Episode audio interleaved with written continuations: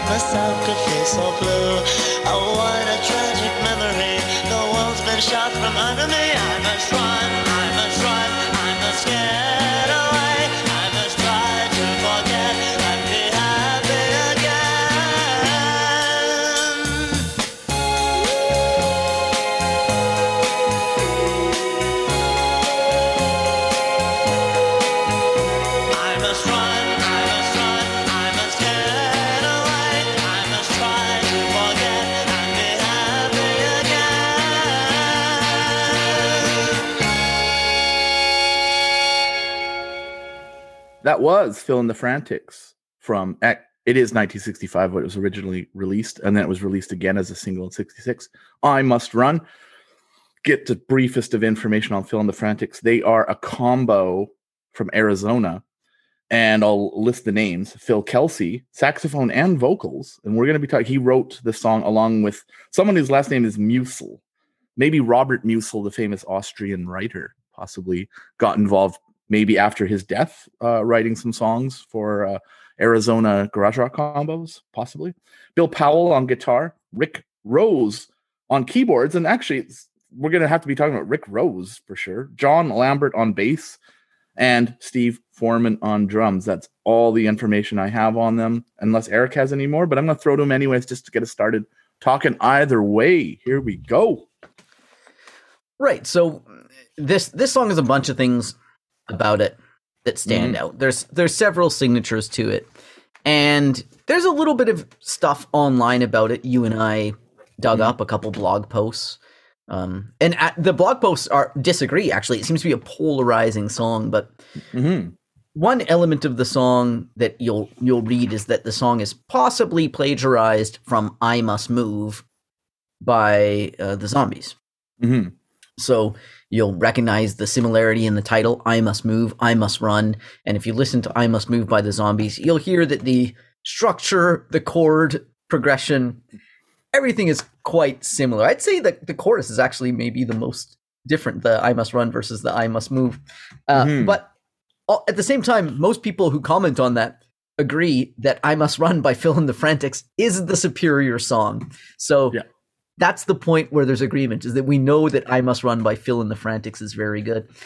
And you got a song here where it's it's both good but also kind of funny. Like when you we were just watching the video up from Bolt 24 Hot Sounds Mm-hmm. and this one was coming in in Bolt 20 sorry Bolt 24 Hot Sounds being the name of a channel on YouTube and Bolt 24 Hot Sounds uh, uploads quite a lot of garage rock and this one was on a top 100 garage rock songs list and this one was coming in at number 51 now weldon just mentioned we're on episode 70 or something so if you're in garage rock song number 51 of the top 100 you're doing pretty well so this is a good one.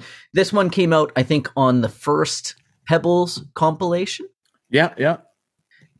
and uh eh, so let's let's talk now so when someone says so you look in the comments of this bolt 24 hot sounds video and a lot of people are saying fantastic incredible song.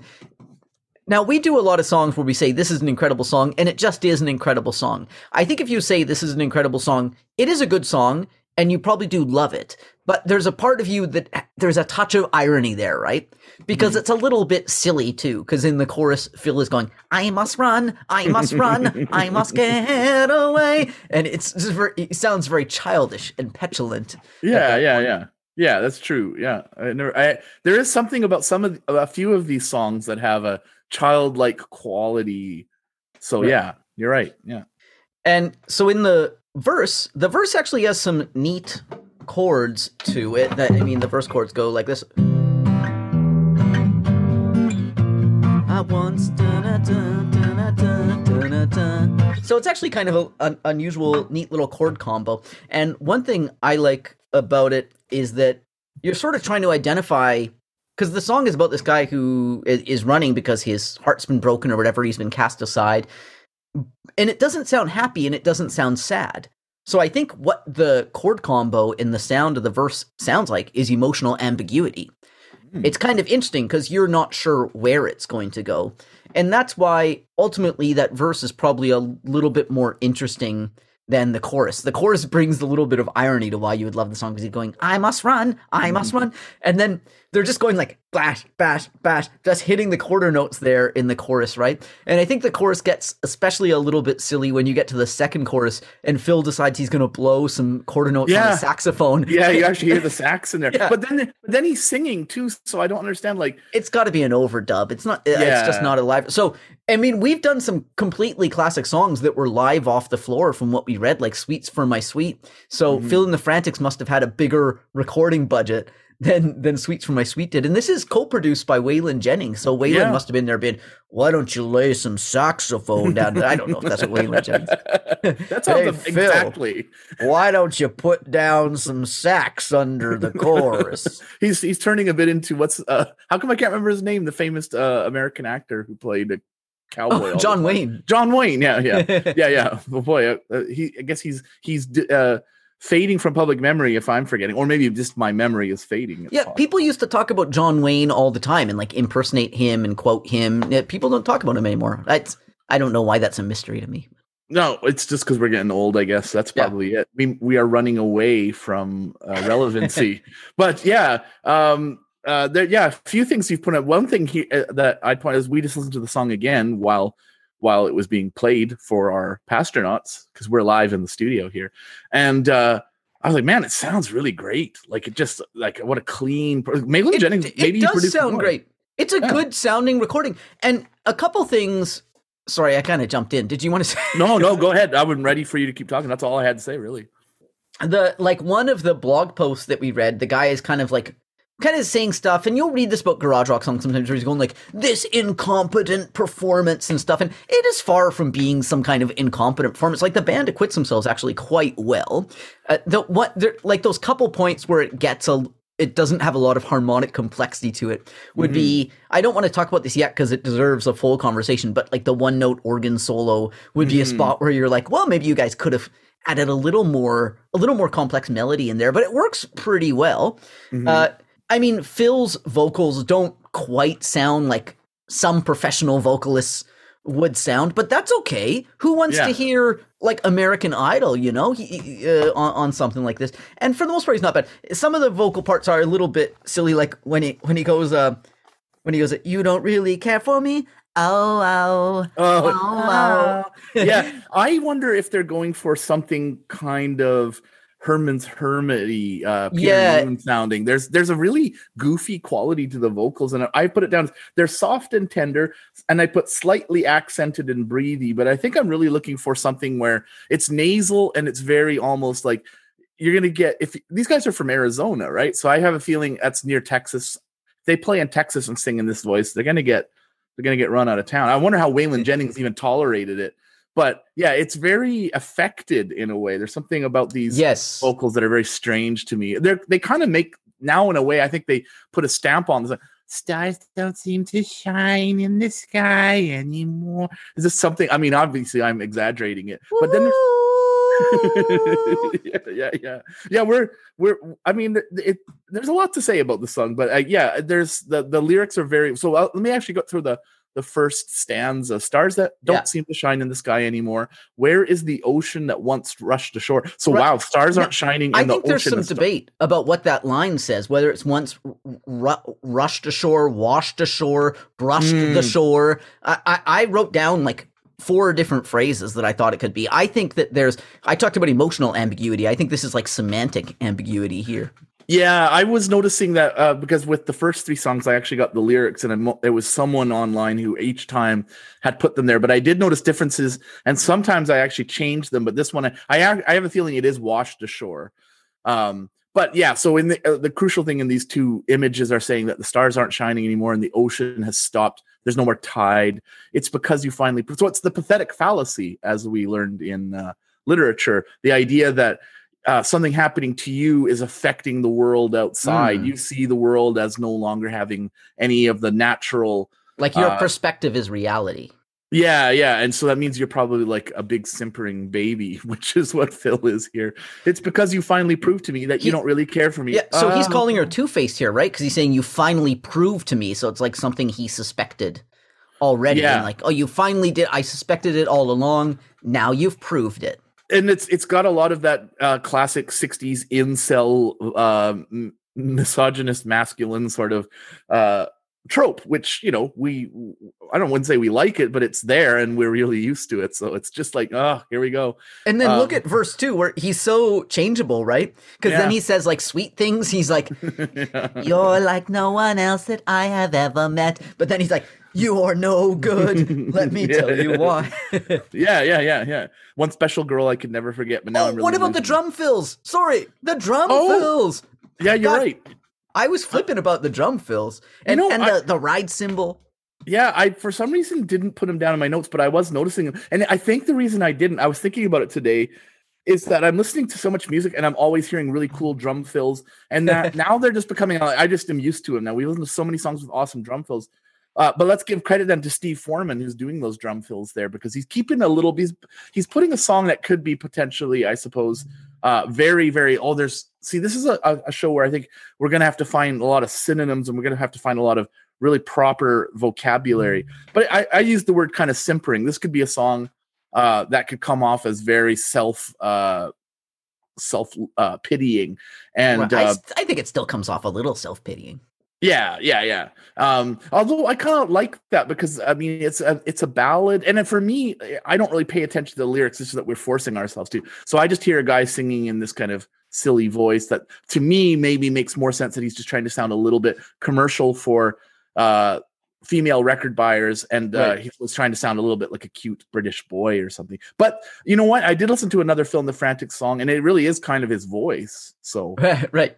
you know, I guess that's just the way Phil sings. He's like, "Look, I can't help it. I'm Phil." so, um, but The, yeah, the band probably saw him playing sax and they knew that like Mark Lindsay played sax, Mark Lindsay from Paul Revere and the Raiders. They were like, Yeah. well, Mark Lindsay plays sax and listen to his voice. They saw Phil playing sax and this without listening to him, they were like, you should be our lead singer. and then he went, "Oh, The thanks." stars don't seem to shine in the sky anymore. So if Phil's uh, still with us and he's listening to this episode, he's probably getting mad right now. And he's like, "I'm going to write a song about these guys," and he's like, "You motherfucker!" wow. Phil really brought it out there. So yeah, that's the first thing I know. But let's talk about the fact that the song starts with a really cool sort of three known pat three note pattern. Do do do. And Yeah. it's kind of it's kind of zombies because I think the zombies rip off Phil and the Frantics later with the do do do. Oh, I think they heard Phil and the. Frantics and they and they went, "Oh yeah, you rip us off, we'll rip you off," and they just managed to have a huge hit with "Time of the Season." But there is that nice little kind of opening, and it does part seem to be part of the structure of the song. At some point, they bring it back that little three note pattern on the drums and the bass before the organ, and then the organ, like a lot of the songs on this episode, are, it's just going to dominate the song. Uh, which I like, and which is why I selected a song like this because it's just all about having this organ just careening out of the speakers, your transistor radio that you're listening to on the beach, and it's making you feel sad on a sunny day. I like it. I like it a lot.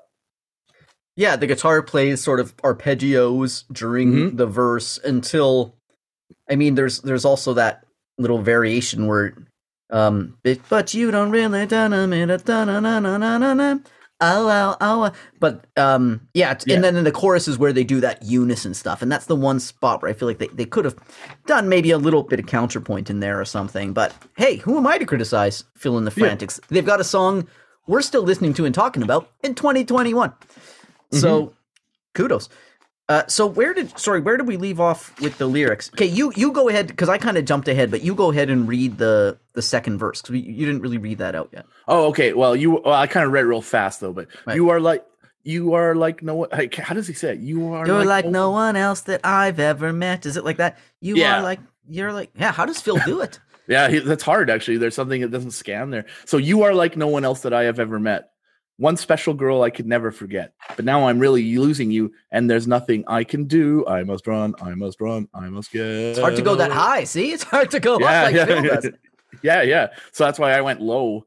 Uh, I must try to forget and be happy again. There is something in that uh vocal or that uh, well, let's call that the chorus because it must be a chorus right those two lines there Uh-huh. that's almost a little bit it's very theatrical it's very dramatic and it doesn't seem to come out of garage rock it comes out of like some other kind of pop tradition it's almost more like something you'd get i, I won't call it operatic because it's not exactly that but something But you're right. That's what I meant by when I said the chord combo is actually quite clever. Like this is not a Mhm. typical like the kind of guys who just take all their chord progressions from R and B. This is you're right. This is from the pop world, and we've actually got some good. I don't know. We actually got we've got some good songwriting in this episode in the songs we're doing today. I think these are all like this turned out being a really nice variety of songs. The four songs Mhm. we're, we're talking about today. And yes, a- and you're right. And that's that chorus, the I must run, I must run. It is interesting the way that the music matches the emotion there, Mhm. where the, Mhm. the, the the urgency Uh, and the reason he has to get away is because he kind of just can't be in this space anymore. It must remind him of his relationship. He feels like he needs a total change of environment so that he Mhm. can move on and be happy again. I also like the way, and I didn't notice this till we were just listening to it uh, this time, but the way that his voice trails off at the end of again, again. So I, I can't do it, Ah, yeah, this is how he holds on at the end of again. It sounds yeah.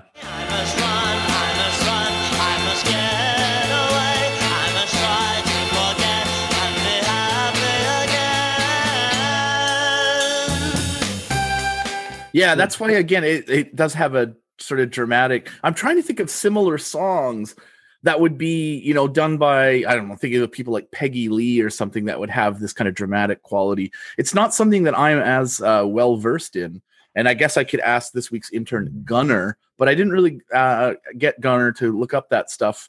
Uh, he had a pretty easy week because I was distracted. It's the last week of classes at uh, St. Swithin's School for Confused Rich Kids, so. It's like only Roy Orbison does songs with this kind of Hmm. melodrama. There you except go. that he sings like Roy Orbison. Yeah, actually, Roy Orbison could really make a good go of this song. Mhm. I think. Yeah, agree. you're right. That's a good person to to put it because this that chorus definitely has it's Orbisonian for sure. Oh yeah, that's nice. I like that too. So I like coining words. Um, what else do I have? Well, I really like though that that they have that crescendo. I actually ha- even ask, is it a slow burns with it a slow burn? Because in a way, it's a build up to.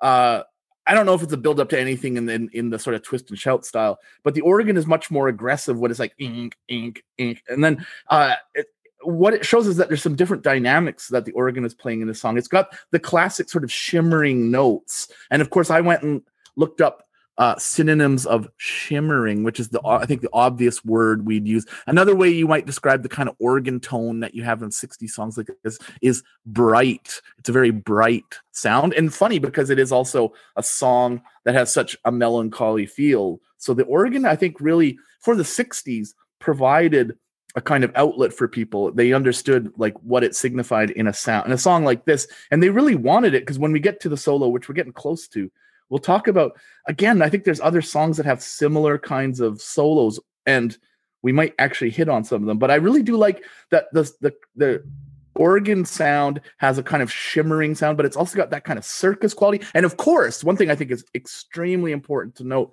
on songs that have this kind of melancholy sadness and sometimes uh in different ones that we look at like the next one please stay when we get to that. It's kind of a churchy sound because of course i went i spent Mm. the first 12 years of my life going to church and a church organ always has this real decay right where at the end of the last note you hear the organ sound continuing to ring out. That's just one of the qualities of like the organ and so i think that that's a beautiful sound. Of course there was like, organs are famous if you think of like uh, phantom of the opera or you think of bach and people like that and the preludes you will think about this organ sound being this in a way almost the loud rock sound of its day. And so it in the 60s it's still sort of seen to have some sort of possibility sonic possibilities. Wow that's the first time I've, i think that's the most pretentious thing i've ever said on, on this podcast and i've said a lot of pretentious things but I, I i believe it it's taken this long for me to say sonic possibilities.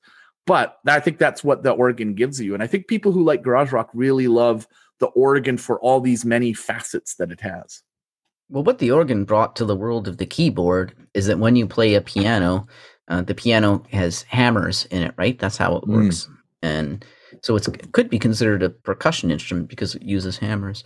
And you you play the piano and the notes uh the, they decay much much faster right? Unless you use the sustain pedal and then they'll sustain a little bit longer. But when you play a piano it is impossible to get endless sustain or to sort of remove dynamics and sustain equally with a chord. So that's what the organ brought to the table is you can hold down a chord on an organ and it will sustain literally endlessly. If you hold the chord Mhm. down it will play at the same volume and without breaking. So even more than like someone playing a bowed instrument you it's you, you can't bow forever. If you're a singer you can't hold your note forever. An organ has endless sustain something that is not a quality of very many instruments. Uh, but what you lose then is the dynamics of a piano. So in swelling in swelling out fading in Hmm. fading out those dynamics bring emotional elements to instrumentation that acoustic instruments, the voice, and things like that do. So you do notice that with these organ songs is that these these notes are holding at the same volume, providing this this bed, but yet as Weldon said, they are shimmering, they are ethereal, they are beautiful, and even though they have um, a mechanization to them in a way, or uh, a mechanicalness to them, in that they are unnatural, they can sustain infinitely, but they do have a, a beauty. They they, they have this. Uh, this shimmering, beautiful quality that I think is worth mentioning. Another thing about the organ is this one is this type of organ sound is a little bit nasal, and I think that's one of the appealing things of the song is that you've got this nasal organ sound, and you've got a kind of nasal singer singing the song. Yeah, for sure. And you've added a whole bunch of new uh, synonyms then for when we inevitably describe, and as the person who writes the descriptions, or more properly, the descriptos for our episode, you know I'm going to use a word like swelling organ sounds. Ethereal is also really good, and otherworldly is one that I didn't thought of because we notice with these 60 songs, and we, of course, one of the songs we've done that has like a strange organ sound in it is Not Me by Gary U.S. Bonds, and then it was done uh, by the Azaleas. And that had a really, even though it was just like a couple notes that they played, the organ sound was so uh, very prominent there and so um, it, it's the kind of like eye raising kind of sound that you wanted for that time. It's kind of a novelty too. Um, but you also notice the beauty of it too, that there's a beautiful sound. So there's all these kind, and then I also like the idea of swelling being something like when you think of this song and he talks about how the ocean that once washed ashore, the organ is it's almost like uh it can be sort of making you think of the natural world that he thinks doesn't exist anymore. The only thing now is just the la the sound of the organ is the only thing that can give him any kind of sustenance. And of course, the song has these stops too, right? Like where it just all suddenly Mm. stops, then he comes back. So super dramatic. But the organ, without that, that they this, if you were to cover this song without the organ, you'd be a a madman, right? And I don't recommend doing crazy things like that because this I, song. I would still cheer for it if I was in a pub and someone did the song with no organ. But I definitely, if I, if I bumped into the band in the washroom or at the bar, I'd be like, "You, you guys, you know, you got to get the organ in there." well, what happened if what what what happened if one day I got up uh, at a at a pub and just like did an a cappella version of it? Now that would be brave. I'm, I'm calling myself brave here. Imagine that. Just going up and going, stars don't seem to shine I love it, actually. anymore." And no, and the- just making people suffer through uh, awkwardly, and like me actually going, "I must run, I must run, I must get away." yeah, I like breaking into an operatic voice. Yeah, you got to do it. It's so fun. And actually, so this song has a lot of karaoke possibilities, or as we call it, karaoke ability. Um, I would say there's high karaoke ability. We sometimes forget to talk about karaoke ability, but I would say this one's got high 10, 10 out of 10 karaoke And. I agree. If you did this at karaoke, well, one, if someone knew the song, they'd freak out. But even if they didn't, they'd be they'd be Mhm. freaking out. Another thing I just noticed about the lyrics is that the uh, verses they have, you know, a lot more like poetic language, longer words. They say things like "Where's the ocean that once washed ashore?" But when you get to the really desperate moment in the chorus, you switch to very short one-syllable words that pour out more rapidly, so that they again they're fitting the mu- the lyrics with the music quite well. Like, uh, I must run, I must run, I must get away. Compared to things like, oh, what a tragic memory. You know that then you got a very different type of language being used. well, let's even talk about that last word. So I then so let's talk about the third verse, and we will talk about the solo because I think it comes after the first Yes. time he says the third verse, and then he repeats the third verse. So it's what happened to the happy life that I once knew. I never knew a person like myself could feel so blue. There, there there's our old friend feeling blue. And again, then- sorry to break in for a second, but in all these verses, in the second line of the verse, background vocalists come in and they do Mm. either a woo or a whoa, kind of some kind of whoa woo. Uh, yeah, variant. yeah, yeah, yeah, for sure. Well, we'll we'll definitely talk about the theremin sounding backing vocals that come at two minute thirteen seconds. Um, and then he says, of course, "Oh, what a tragic memory." The wall's been shut from under me. How do walls It's- get shut underneath you? That's what I hear too, but I kept trying different words to see if they would make more sense. I had the walls been shot from under me, the world's Mm. been shot from under me, shut, shot, all sorts of different. I- think he's. I think he's. I think he is saying the wall's been shut from, and it makes you think of like medieval times or something. Like he's been. He's been. Uh, t- he's cast out of the town, which would have walls and would have a gateway, you know, and those kinds of things, and night watchmen. So, so it's just an odd image for a song from the '60s or now, because walls don't get shut. You know, doors are shut. Walls are just walls. So, uh, anyways, it's just odd. It's very. It's got a lot of strange uh, strangeness to it. It's a straight. That's the thing what you're going to get with organ songs. is a very strange feeling because of the fact that the organ in this case just is there um, to provide these dynamics and to provide this kind of otherworldly, ethereal swellingness and all these other words, the shimmering sound. Sometimes circusy, sometimes churchy. Makes feel a lot of things. But I think we're now reaching the the the solo here. So should we talk about the the very simple but very kind of affecting solo? Well, one question first. So Hmm? the bands that these bands were really aspiring to be at this time. What year was this song released again? Well, it's 65 when it first first. So it's actually kind of uh uh you know, because garage rock is we really think of it as just a peak in 66 and you know there's not we don't do that many songs that actually come from 65 64 if they're american it's almost always 66 that was the year of the deluge and then 67 there's really just two years and then 65 is this kind of like year of course that the beatles are doing uh things. So that's maybe one of the reasons why these bands don't know what they want to be because in 65 things are moving around a lot. You got rolling stones you've got herman's hermits. I think you do in 65 i'm not exactly sure. Um beatles of course. Uh so lots of options. I suppose the who are coming around at this time aren't they 64 65 these guys don't sound like the who in any way Well, that's why I'm wondering if the bands that were really influencing these guys were the Who, in the Beatles, in the Rolling Stones. I know there's others, but so many of these bands have organ in them, and it's this Vox Constant, Vox Continental, or Farfisa sound. But Hmm. wh- where were they getting this from in terms of their influences? Because the Beatles don't have a lot of songs that have like Farfisa organ in them, nor do the Yeah. Stones or or the Who.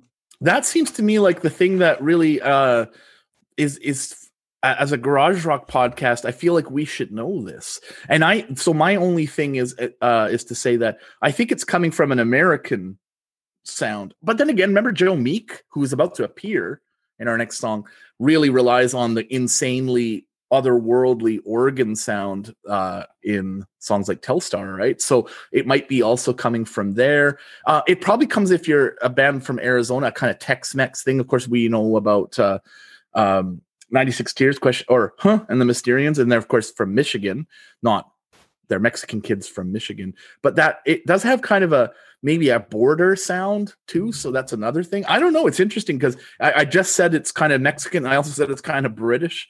So I think it's just there. I, I don't know why the organ. I have another uh, theory is that the organ is kind of more of an instrument for, that you would have in the home at that time because there was remember the Bontempi organ the Bon Oh, yes.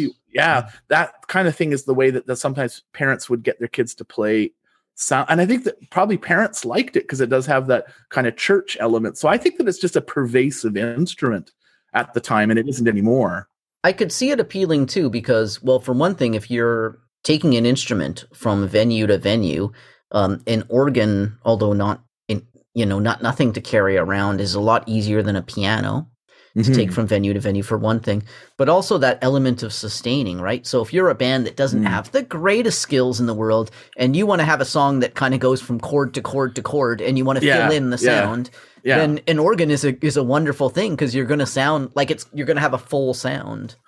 Yeah, and I think another thing is listeners right now are probably shouting into their transistor radios as they hear us, going, "Well, it just sounds cool."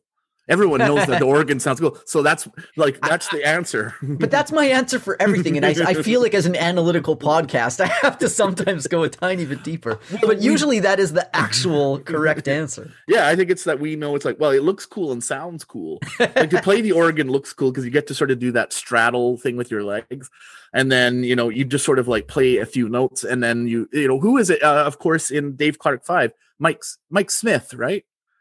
Mike Smith, the Yeah. organ and uh, singer, so he knows where it's at. You know, you know what instrument you want to play if you're in a uh, a, a 60s combo. It's not guitar, it's not bass, it's not even drums, it's not even sax.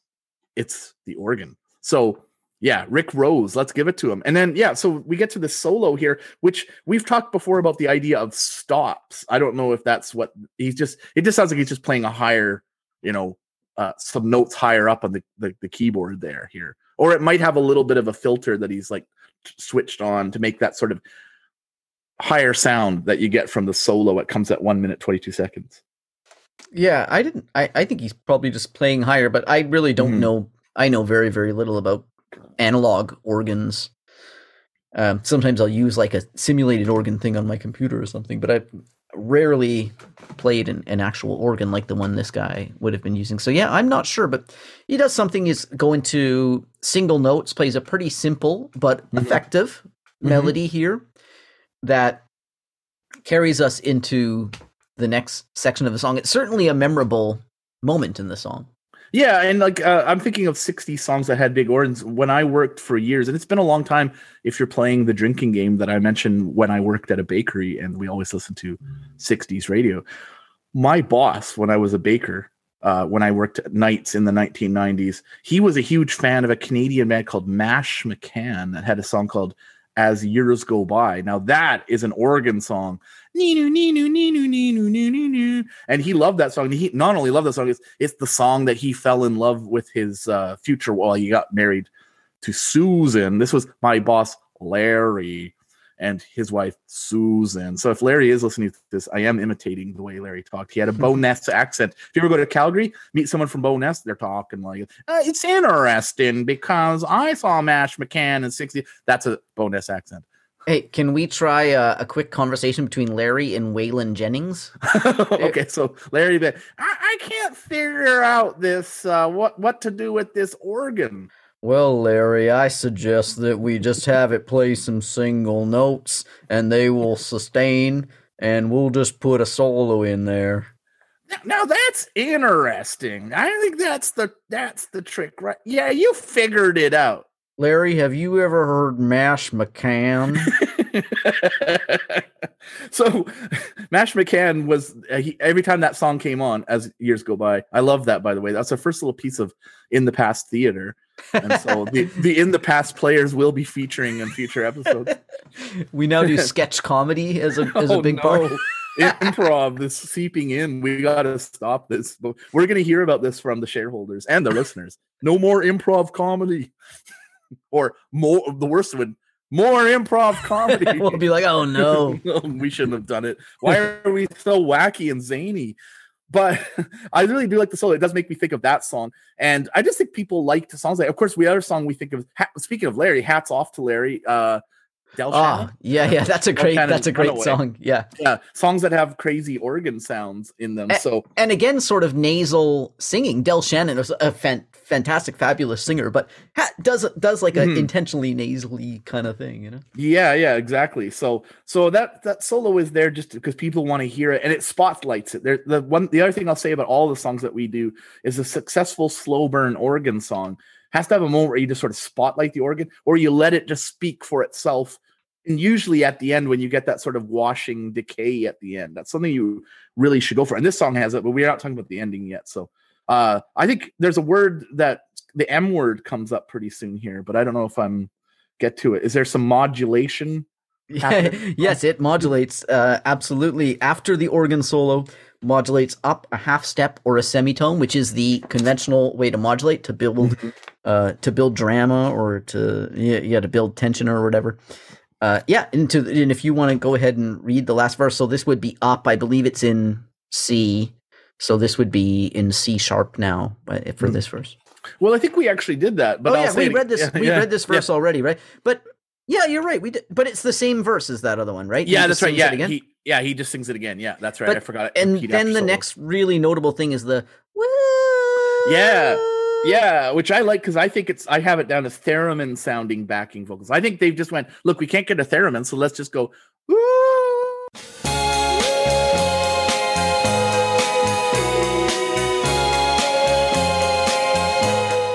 Yeah.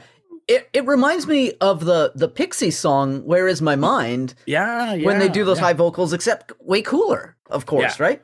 Yeah, Like they sure. wish they were uh Phil and the Frantics. Although actually the actually Pixies or the I'm just going to call them the Pixies. I don't care what they yeah. say. That's okay, yeah, Uh, they they could probably do a pretty good I I must run. Even the the chord chord combo of the verse reminds me a little bit of Where Is My Mind. Actually, it's got a similar feel. Maybe there was some kind of homage there. Yeah, maybe because uh, I do remember once playing "Where's My Mind" uh, when uh, I was visiting my brother one day. I put the cassette on, and he had two cats named Muffy and Bongo. And they, when they heard that part of the song and "Where's My Mind," the ooh part, they went crazy. They were Like, like, ha- happy or or upset? no, they didn't like it at all. they didn't like it. They just they they had to run. They must run. They must run. They must get away they were definitely saying, "We must run. We must run." They were just cool cats. They did well. You know what? They didn't like stuff like the Pixies. They were into stuff like ACDC and uh, you know Razor's Edge and stuff like that. So that's they're just cool cats, basically. But uh, yeah, I like. I love that moment. And then you, as you pointed out, you can hear the sax on the chorus uh, on a couple of times. yeah, it just adds. So again, I'm sure Waylon was probably behind that because you know he's Waylon on the sax, so Waylon has to be part of that. Um, so yeah, and then I was of course a bit confused because it, I, but it's obvious that it's just an overdub then because you can't play this live then unless they just get a guy in to play a single note. There's a lot of single notes in this song. It is simple, but I got to remember that the person that's dissing this song, that is the so there. The one thing is if you Google this song, there's one person with a really really uh, hard to read web page that must be from like 20 years ago who's complaining oh it's not 20 years ago because he's complaining about someone writing about this song who is mark prindle and mark prindle was in the mid 2000s and he might still be a fairly active blogger. He's kind of like a math rock guy who uh, would review music. So i say a math rock guy he wrote something where he was really dissing this song saying it was kind of simple and dumb. Um, and of course i'd expect a guy like that likes math rock to not like a song like this because not Right. enough math in this song. But then the person that responds to him is like, hmm, I don't hear the similarity between this song and I Must Move by the Zombies. You're like, uh, but it's absolutely completely stolen. That's obvious. And he also did that thing which people do, where at first he said, I don't hear the similarity, but then he said, well, and at that time it was very normal to take another Yeah. side. well, wait a second. Did they not do it, or is it very normal? The guy seems entirely too upset about a bad review of this song. Like, I don't understand. I mean, then again, if you feel a certain way about a song, you can get totally triggered. So I guess that's, I mean, next time I get really triggered, I'll try and remember that guy. But I've never written a whole web page. But then again, I do have an entire podcast where we talk about songs we don't like. So I guess I should just kind of maybe not say anything about people who get passionate about music. Yeah, there's some guy out there writing a podcast about uh, this is how a heart breaks, saying why how does Weldon Hunter hate this song so much? Oh yeah, I mean for sure. Uh, I there's an influential person in my life who actually goes, I kind of like Rob Thomas. That person, I don't know what they're thinking. It's you can't think that way, but Th- thank God they're not that influential. They're not coming to the pod going like, oh, Rob Thomas is not I'll, good. I'll make sure that they don't have any uh, real impact on society. So I'm there to keep these people at bay, basically. Do you have more to say about Phil and his frantics, or um, well, I should say that the song isn't very frantic, but No. uh, I do. I've always loved the band name The Frantics, and we of course did the other Frantics from uh, Seattle, Washington, who did Werewolf. So this is a different Frantics. But uh, no, I have nothing else to say. So we should move on to the next one. And I do want people to notice that there's a uh, a slight uh, conceptual through line here because you know we just heard "I Must Run." Now the next song is by the Crying Shames from 1966, and it is called "Please Stay."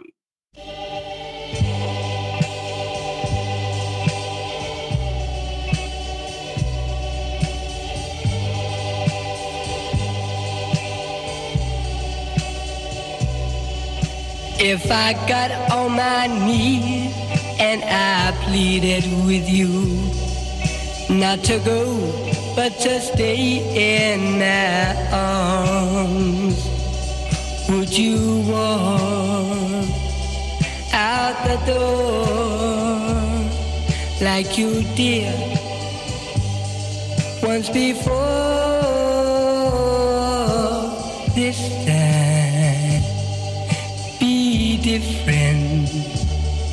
Please stay. Don't go. If I call out your name like a prayer. Would you leave me alone in my fear? Knowing I need you so,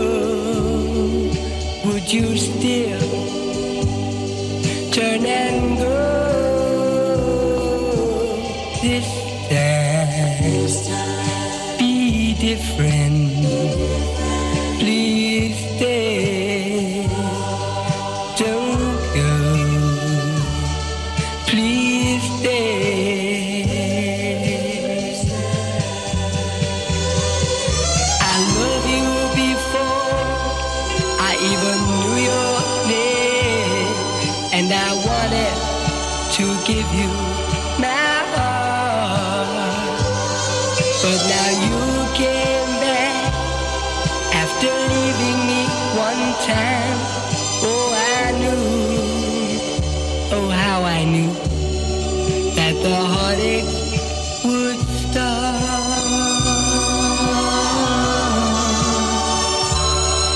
If I call out your name like a song, which was written for you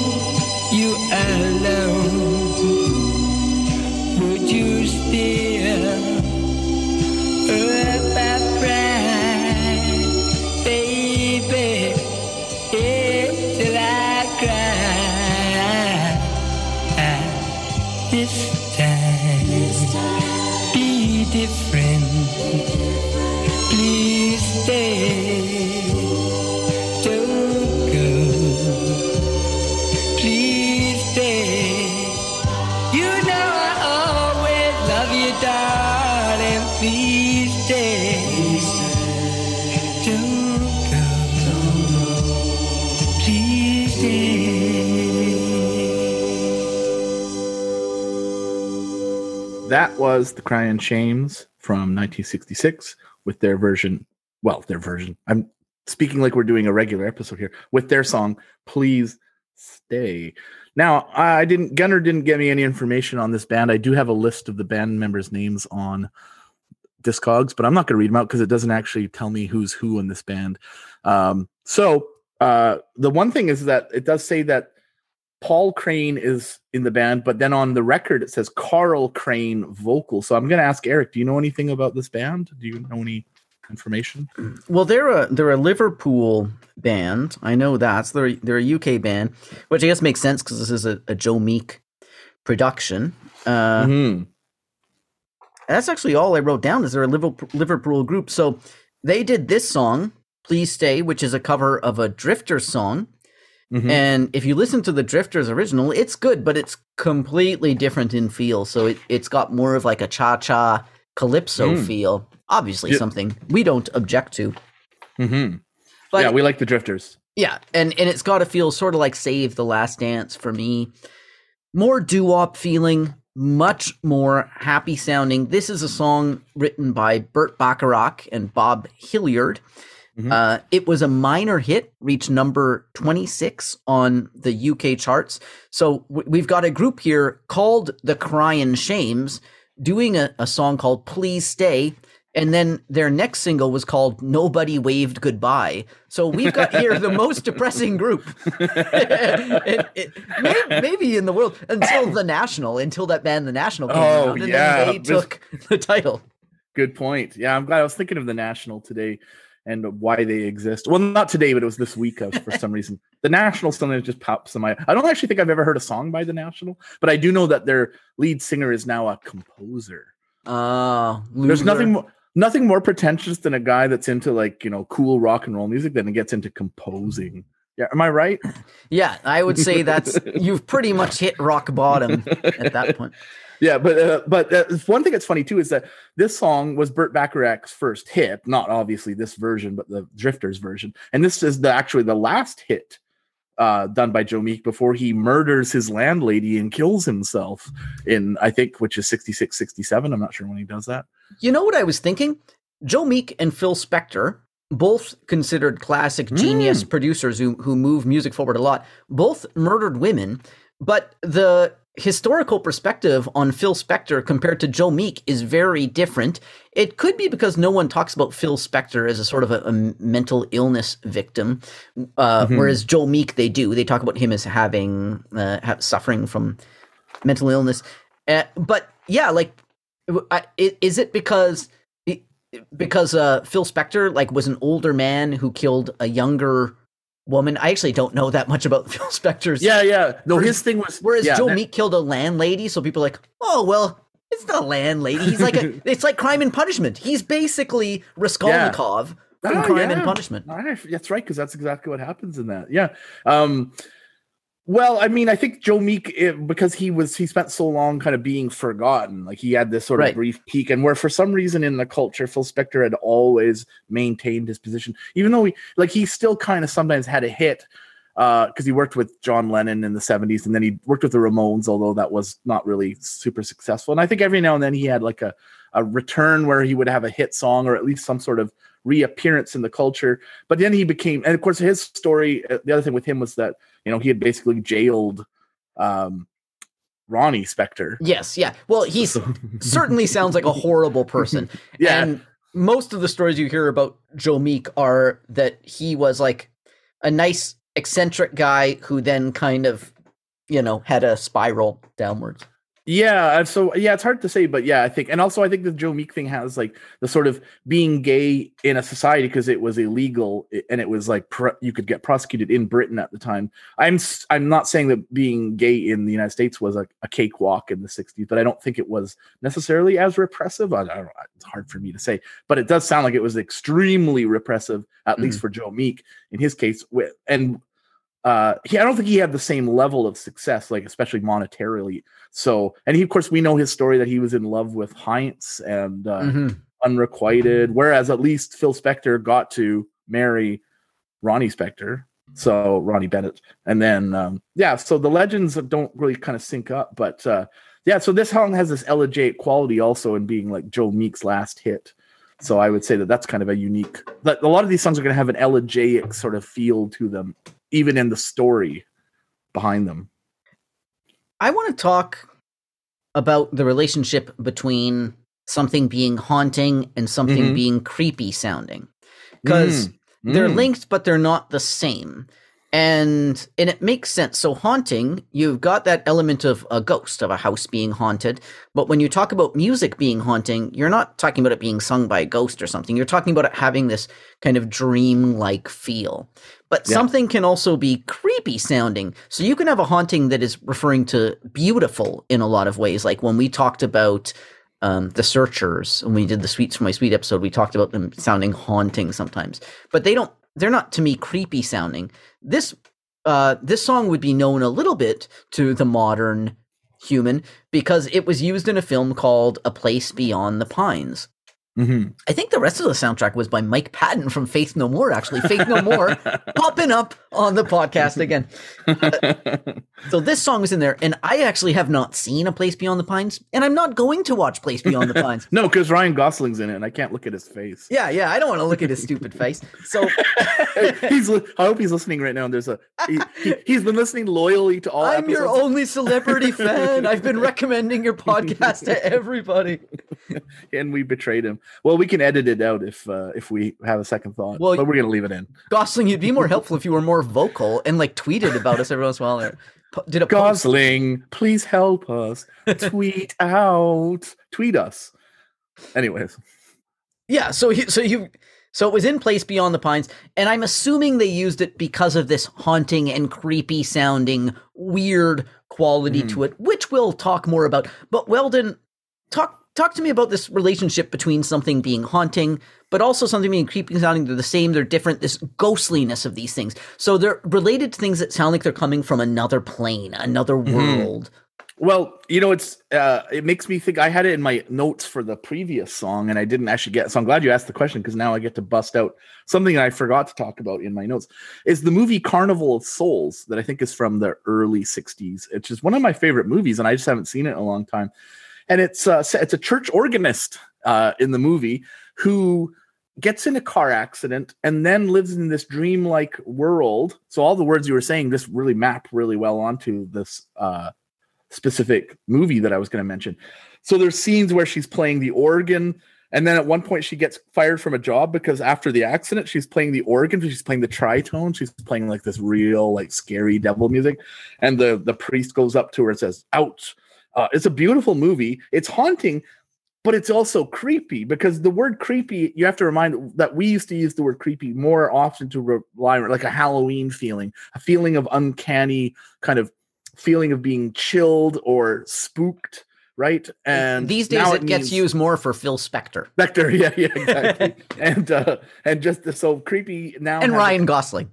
and ryan gosling who who again i was even thinking about him because i was looking at the place beyond the pines poster because you know one of the videos has him on it.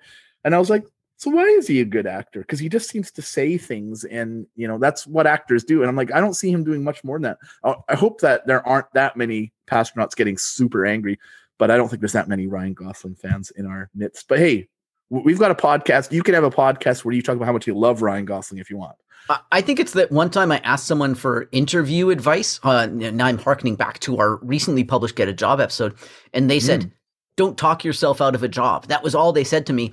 So I bet Ryan Gosling had an acting coach, and the acting coach just said, Ah. "Don't talk yourself out of a job," and he was like, no, okay."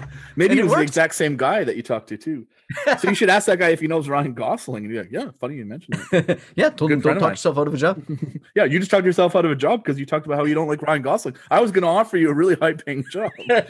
now I don't want to have you because I like Ryan. He's going to show up in the office every now and then. Like, please keep hiring me. Um, so yeah, um, yeah, that feeling there, that dreamlike, it's it's overlapping. That's the thing I think is that the creepiness Right. and the haunting, because haunting, of course, means to the in a sense the same thing to be visited by someone from the other world, someone from uh who's Yeah. passed into another world would haunt us so we use the word haunt in a more you know benign way to just mean that past experiences in a way our uh, podcast is always haunted because we're always talking about people from the past. And when the organ rings out we've even talked about the haunted who must have Mm. had a tough time being haunted in the 60s you're like look we're haunted somehow. We don't know how because it's got to be in the 80s when you start being haunted by the 60s Mhm. so we get this feeling uh, in many ways but yeah i think that the feeling for me is that it overlaps. And so the that's the link between the two is that there is some sort of there's a point where one's going to be bleeding into the other. Um i mean i'd like uh, to invite astronauts to to think about this. This is of course always we point out for course credit at various institutions around the world including harvard and oxford. So when you do listen to all the episodes and then take the final exam that one day we'll post on the internet for three hours um, if you get all the if you get a good mark you actually get a, a degree in garage studies. So i mean you just have to do one course which of course means thousands of episodes that we'll eventually publish. So these are the kinds of questions you'll get which is what is uh, remember back to the episode where they talked about Please Stay? What were the comments on you know the the, the connection between something that's creepy and haunting? But the organ brings that out for sure which is why i chose this collection of songs. So let's start talking about this song or let's keep going with that topic too as we lead into the song itself Yeah, so haunting, creepy sounding. As the song starts up, one thing that I'm always surprised by, and I listened to the song a lot this week, is the instruments are so muted when the song starts Hmm. up. So let's say you've got a Spotify playlist that starts with Phil and the Frantics, I Must Run, and then rolls next into Crying Shames, Please Stay. When Please Stay comes on, you're going to say, Man, this is quiet. And you want to reach for some yeah yeah volume knob, right? But what you want to turn up is like the console, the master console that Joe Meek is working with, because you're like, why do you got this? st- Why is this stuff so quiet? But it all becomes clear to you as you enter the world of the song.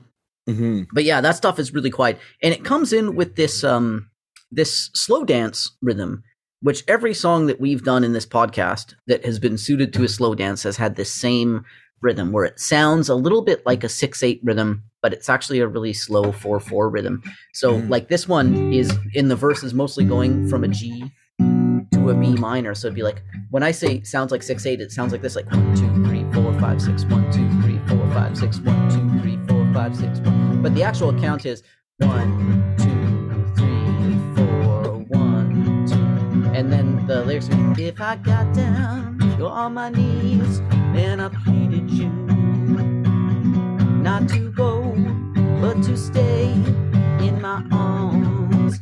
And So and there you go, and you're right into the song there. So it's that six eight kind of feel, but it's actually a slow four four, and that is the to me the slow dance feel. So Mhm. they're creating a song that's intended for lovers to get together and dance to. Now this was a minor hit, but I think one thing is this song has so much desperation to it. You actually Mhm. don't well, you don't want this to be like your song if you're a couple no, no. it is it is like just really I, I mean okay so you know what came to mind as i was listening to this Be- and again because i was just uh, or we were just publishing our uh, job trilogy episode and there's a line in alex chilton's lost my job hopefully people listen to every episode so when we refer to the stuff they're like oh yeah i just listened to that.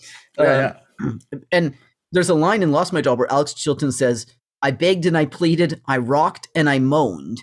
And Mm. that phrase kept coming to mind as I listened to this song because that is Yeah. this kind of like this guy is like pathetic. He he is desperate, right? Uh, so here's the lines. Oh yeah, and you've got the or so in the very beginning of the song, the organ plays the verse melody. That's the first thing. There's a little like couple note intro, like at the beginning of "I Must Run" by Phil and the Frantics, and then this funereal sounding organ comes in, and this whole song just sounds funereal. So one thing about this song is this guy saying "Please stay," but you never get the impression one that the woman is even there, or that there's Mhm. any chance that she's coming back. And like Mhm. she is gonzo. She's got she went off with some other guy from town, right? Who's way better, way cooler, more money, better car, better job, uh, nicer clothes, all that stuff. someone right? someone else from Liverpool that's more successful. Yeah, There's yeah. a lot of them. Yeah. Sorry, guys. Sorry, Cryin' Shames. Uh, well, my, number twenty six hits. They must have had like the number twenty five song. This other guy. Yeah. So the organ comes in with that na na na na na na na na na na, and then this vocal comes in, and I've been thinking about this vocal all week. This vocal to me is so affecting. I don't know. I don't know how you felt about this vocal, and a lot of it has to do with how Joe Meek has produced this. So the way that he has one the instrumentation down so low, and the vocal up very high. yeah, yeah. The word Vocals are that comes super to mind is exposed. Ooh. Th- and it feels exposed. It's intimate, but it's exposed. It feels naked. It feels unadorned. It feels like something is being shared with you that should own that the person wouldn't want shared with you. Yeah. And it fits the lyrics and fits the feel of the songs song so well. And I just think this is a brilliant vocal. And when you hear it the first time, you're a bit taken aback because you're like, Yeah. is this even like good singing? What's Yeah. happening here? This guy's it sounds a bit stuffed up. He lisps. Uh, Yeah. you Yeah. know, he's a rapscallion. He's got the Tom rap. Ah, yes. There you go. Ooh, nice new word. Uh, Someone who sings with a like a strange vocal affectation, or just an actual lisp, or some sort of, I guess, what we call an impediment. Yeah. Yeah. So he's a rapscallion. So he says, if I got on my knees and I pleaded with you not to go, but to stay in my arms. And whenever, so they always go to that B minor on the, at the second half of the line. So if I got on my knees and I pleaded with you, and to me, when they go to that B minor, it's just powerful. It's just, a, I, I don't know. That's that's got to be one of the best B minors in music. That classic Komarnicki exaggeration there. but he also the way he sings too is there's lots of vibrato. If Yes. On my knee, it's very blue eyed soul too. So uh, it's bla- ballady blue eyed soul. when he Blue-eyed ballad. extends when he extends a lot of the words at the end of the lines like like you did once before like a lot of those um don't uh, yeah we'll we'll go through them but yeah when he when he does the vibrato and extends those words it's really powerful to me. I, I can't stop listening to it. Uh so they do the b minor really makes you want to go back to that major chord. Uh then says would you walk out the door uh like you did once before? And when he Nice. does those runs down like that Mhm, I think it's really beautiful. When he does those Yeah. Because and like I said, you kind of get the impression like, oh, can is this guy able to sing? But then he does those runs down that are beautiful, and you're like, oh yes, he can. Yeah. He actually is a good singer. Just it's just um, I just think it's like a brilliant production. It, it I actually think it probably should have been a bigger hit, but you hear it and it sounds obscure. Certainly, it has the sound of like a cult song. Yeah, I mean, there's there's something about the song too. Is that of course, um, one thing you'll see is that there is a video of the band performing on some sort of um, variety show. Oh, I didn't see that. Oh, there, there's somewhere, but you know what? I actually didn't watch it. I just saw. Maybe it's actually now. I told you that you might click on the video and find it's just a picture of the band, but it does have that quality of like because it's such a poorly washed out picture that it always looked like this. Because the other thing with this, it is a Meek production, but there is something very kind of low-fi about it. Except Yes. that there's there is something I'm going to be critical about the song. Well, let's just say it, the strings, but we haven't gonna got we haven't got to that yet. Really, I love the strings. So we'll. This is great. We're Oh, gonna yeah. have. Yeah, we're gonna have a, a Yeah, face off then. I was like, I was thinking about it this week too. I was like, I, I think we're gonna have a disagreement. So it's about time because it's 70 episodes or so that we've done this.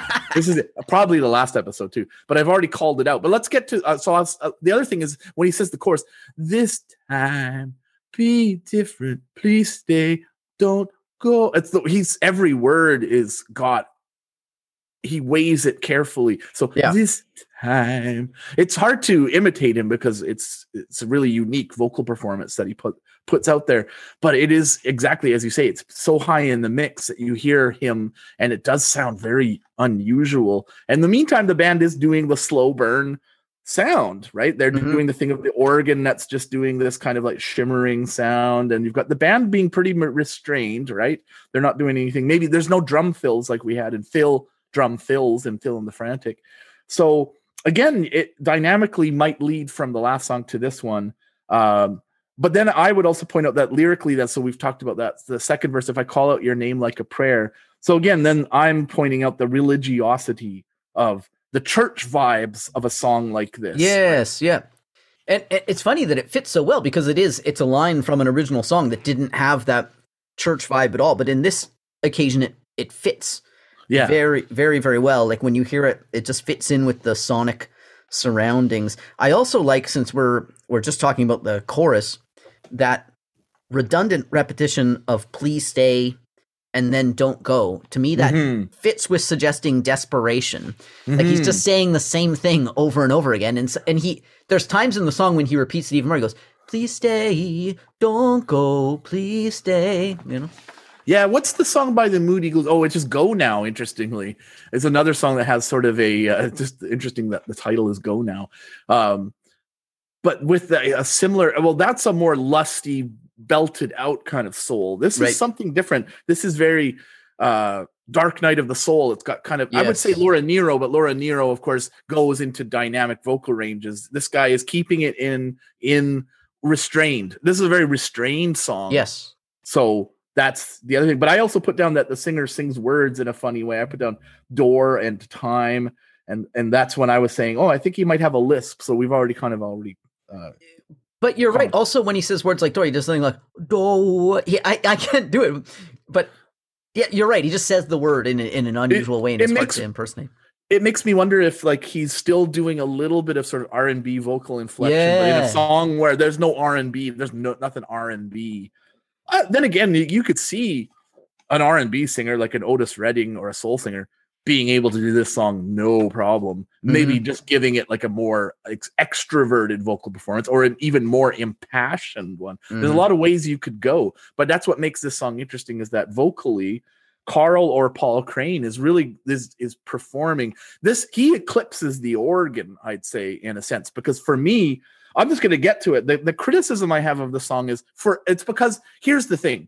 It's a thing that I want out of an organ slow burn is to be an organ song all the way throughout. And then at 139, when the strings come in, the organ basically doesn't feature anymore. It's not spotlit. It doesn't seem. It seems like if you're the organ player, you know once the strings come in, you've you're the one who's gone, and you're like, no, please let me stay, let me stay in the song. But I'm gone now, and Joe Meek has brought in the strings, and I also not a big fan of like then the the the kind of corny sounding female vocalists who come in that sound a little too pop to me, a little too I don't know something that it, it's not rock, it's not it's not my kind of pop. I don't know what it is. Okay, so here's what I will say is that Joe Meek, um, who can, as we know from our episode on questions I can't answer, which Mhm. Spotify has just told me was my most listened to song of uh of 2021.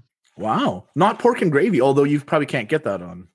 and my my number one listened to artist apparently and this was like a shock for me Gregoire Maret Wait, who is that? He's a jazz harmonica player. wow, Gregoire. I could not believe it. Apparently, I'm in the top 0.5% of Gregoire Maret listeners. I don't even think I'm pronouncing his name correctly. Even he doesn't listen to his music as much as you listen to That's Greg. what I, that's what I was thinking. They were like, you're right above Gregoire Maret. Wow, that's amazing. Uh, that's I, I got to go check him out. Maybe we'll have a special episode on him. Uh, well, well, well, we'll definitely have to do a, harmonica episode for sure. We'll get we'll get Gregoire on there. So, he is he is a good artist. I mean, he really plays a beautiful harmonica. But I certainly didn't think uh, when someone says like, "Who's your favorite artist?" I, that's not who I say. Again, I've learned how to say his name properly. So you like Gregoire Maret and then Heinz? Yes, yeah, those that's my top two. Wow. Okay, so I, I'm seeing what you're saying now about these strings. So it gets to the to the uh, bridge or the middle eight, whatever you want to say. And Joe Meek really understands how to structure a pop song, and we know from questions I can't answer that he'll bring in these different elements so that a new element comes in every Mm. verse. And I think Mm. you might be onto something that he it almost works against him in this Mm. case. So he's going along great so far. He's doing his creative production. He's a really unique sound. He's bringing this unique vocal to the fore. And then right before the bridge, you have this uh, you know, it's a beautiful string arrangement, but it is conventional. So the strings come up and they're soaring up to get to the bridge when he does that. I loved you before I even knew your name. And Mhm. I wanted to give you my heart. Um, and then you're right. I also don't care for the female background vocals come in. They're t- Mhm. they sound like uh, 50s, th- and Mhm. and you're right. They sound corny. They're a bit like that Nashville sound or something that Mhm. that yeah. uh, Chet Atkins would do, and it, it just is a little bit too corny for the intimacy of the song. So I guess I, I see where you're coming from. I still like the strings because I think it's a nice string arrangement. So I like to hear them soaring in. But when you've put it that way, I understand that. I would now be curious to hear it without the strings. Well, the thing is, this could be a song that could be made uh, palatable for both of us because there could be "Please Stay," you know, the Joe Meek mix, and then have uh, someone else like a- famous organist. I don't know, let's say Billy Preston, uh, come in and go, okay, I'm going to cut that bridge part out and then keep it just a slow burn song so that it doesn't have that. Because I even think that lyrically, the bridge that I loved you before I even know your name, I wanted to give you a heart, lyrically is actually pretty blah. But then there's some really smart stuff in the the verses. Like if I call out your name like a prayer, and then he says it in the the I guess it's the fourth verse. If I called out your name like a song that was written for you, you alone. I think it gets back into that impassioned, beautiful, slow burn, and then vocal. So this is this could be an intense song with just the organ backing up the singer and having it do the swelling. I don't know why Joe Meek didn't let the swelling come from the organ, but I mean, maybe he was just played out. Maybe he thought the organ, I'm done with it. I've I've done everything you can on an organ. It's time for me to get into the strings, and I've got a maybe some budget for it. So Another reason I'm now on board with this, and now Pasternauts are like, oh, great. Eric, uh, it, of course, ended up agreeing with Weldon. yeah, we do this. But another reason I'm on board with this is because the whole the the daringness of the song, the riskiness of the song is that exposed vocal and like taking a chance, being like, I'm just gonna let this hang out there. And you bring in the strings, you're sort of like giving up on that mission of being like, Mhm. yeah, we're not gonna cover ourselves in adornments that will con- we're not gonna conceal. Uh, we're just gonna put it out there. Um, uh, yeah, so so I I would like to hear it without that, and of course without some of those background vocals from toward the end too. But so we've talked about that. Let's go to the next verse. And is the next verse the one where it's yeah? So there's those lyrics in the bridge, which you're right are a little bit trite, but then so if I called out your name like a song, which was written for you, you alone. Now, Weldon, I just want to talk for a second about that line. So Mhm. let's talk about that image. So we're talking about a song written, and this is a band, this is a songwriter, so this is something they might do. Mhm. Is a song that is written not like a song written for someone just you, and you're ne- no one else is ever going to hear it. You wrote it for that romantic interest. Is that Mhm. more of a special thing? To me, it'd be cooler if it was like, yeah, I made a hit song. Like if you were Sharona and you knew Yeah. the guy in the knack, I'd be like, Yeah. yeah, I'm Sharona. Yeah, I've, I've I've read about Sharona. It's actually a woman named Sharona who was his girlfriend, and uh, she's a real estate agent now. And uh, uh, she was uh, underage while he was dating her. So, of course, uh, that's the thing. If you listen to Knack lyrics, you go, "Oh yeah." Uh, we're talking about the 80s, the knack, not the 60s freak beat knack, of course, that will one day appear on our show. Um, but you're right. There is something about like the, the the song that was written for you, you alone. It makes me wonder about like if you're in a state of joy and you're just singing the name of your the person you love, but it's actually just you singing it.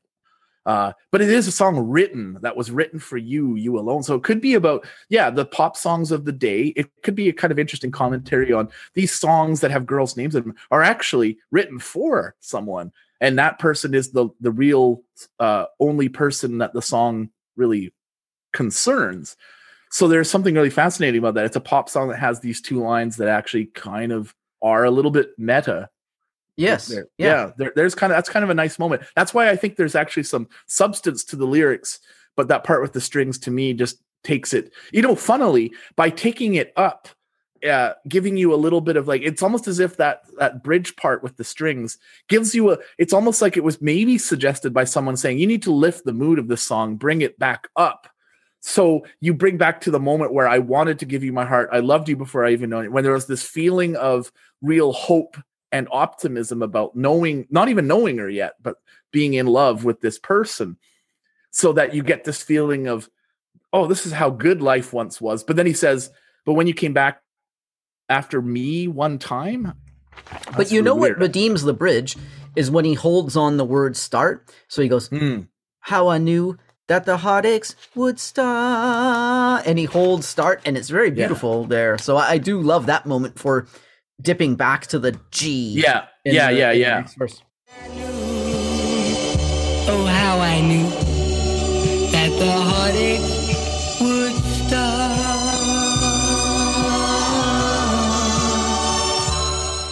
Yeah, so I mean, I could see why the inclusion is there is to provide with some some dynamics, but I guess I'm making a bold case for the organ slow burn as the song that has less dynamics. If you're so so an organ we're defining the organ slow burn genre here a bit. So that's what's valuable about this episode is we're working on it as you're seeing like laboratory research in uh, real time here. This is what it would be like if if I started hosting the podcast with a guy who was an organ player and everything would be like, there could be a bit more organ on the, on this one. what, what happened to the organ there? well, it's true, but I mean, the thing that's interesting is that if you're uh, anyone else in the band in one of these songs, you're basically just going, "Do, do, ch, do," or the bass player is just going, dun, dun, dun, dun, dun. so you're not doing much, but the organ gets to do all these cool things. So it's like give the organ some is what these songs really are, Hmm. but they also because they emotionally really ride this sort of melancholy wave. They don't actually they just rely on this one sound and this kind of one dimension. They're kind of beautiful one dimensional songs. And so for me, I think this is the one example out of all the songs, although Bye Bye by the band, when we do that, is going to be a completely different thing too. But the other two, the ones that are in the middle, the one we just did, and then when we do Baby Let's Wait, are a little bit more just sort of like they stay in one kind of mode throughout, which I like for these songs. So I'm just basically saying I'm making an argument for the organ slow burn, and this song could have been, uh, to me, more effective as an organ, organ slow burn. But I can see why uh, a composer of the ilk of Joe Meek said, "Well, we need some dynamics. We need this because then it'll be that tension that brings you back." So for me, the tension of organ slow burn is that the tension just stays on a. Uh, the word I'm going to use, I was going to debut it in the next song. It's a rolling boil. That's one thing I like about some of these songs is that when you have a rolling boil going and you're making pasta, you're just like, look, there's this simmering boil and it's never going to boil over, but it's never going to go cold until I turn it off. This is the organ slower. This is the feeling you have when you're just in a rolling boil. And this song, of course, actually takes you back to the moment where he was in love, but then he brings you, drops you right back to when the heartaches would start. You know what those strings are like? It's like you've got a pot on the stove and it's boiling, you're making your pasta, and it's Mhm. going along fine. It's at a rolling boil. And then your partner comes in and she turns down the heat on the burner. Like you were going to cause some big accident. It's like, I had things under control. You didn't have to do that. Things were going great. Sounds like this happens a lot in the Komernicki household. I'm thinking like I'm seeing a lot of pasta related uh, domestic disputes. you know, I mean, we'll talk about this out, off pod. Make sure you're doing okay. But uh, and I just mean like maybe you are a bad pasta maker. I'm, I'm going to check that out. See, we're, we'll compare pasta not. I'm a pasta not. Oh, nice in the pasta. hey, that's pretty good. Italian. Our new cooking pod. That's good. I like I'd it. love people to tune in and listen to us give cooking advice. So when I'm making macaroni and cheese, I like to give a little extra butter. I'm gonna like I I feel like even though this isn't true, I like I like this. You know, I've got like a bunch of people who give me like the old pre 2015 um Kraft Dinner packets when it was really really orange and now it's not really orange. I don't make Yeah. I, I want to like reiterate that I don't make Kraft Dinner. Wait, you mean the often. box, the package is orange, or the You know, the, like, the pasta sorry. itself? The, like the pasta, you know Yeah, that really cheese- nuclear orange powder. cheese Yeah, yeah, sauce, yeah, cheese powder. Well, they changed it. I know that because you're a healthy eater. I know that you probably haven't seen it in years, but a few years ago they changed it, and now it's this. It, they've kind of it's it's a completely different color, and so you don't get that kind of nuclear orange or color in your. That's a shame. That's a Yeah. real shame. Yeah, that's that's something that we talk about on po- this podcast, um, in a Joe Meek song somehow. Orange Kraft Dinner, please stay. Don't go. It, but it did go away. Like so many beautiful things in the world, they got taken away from us.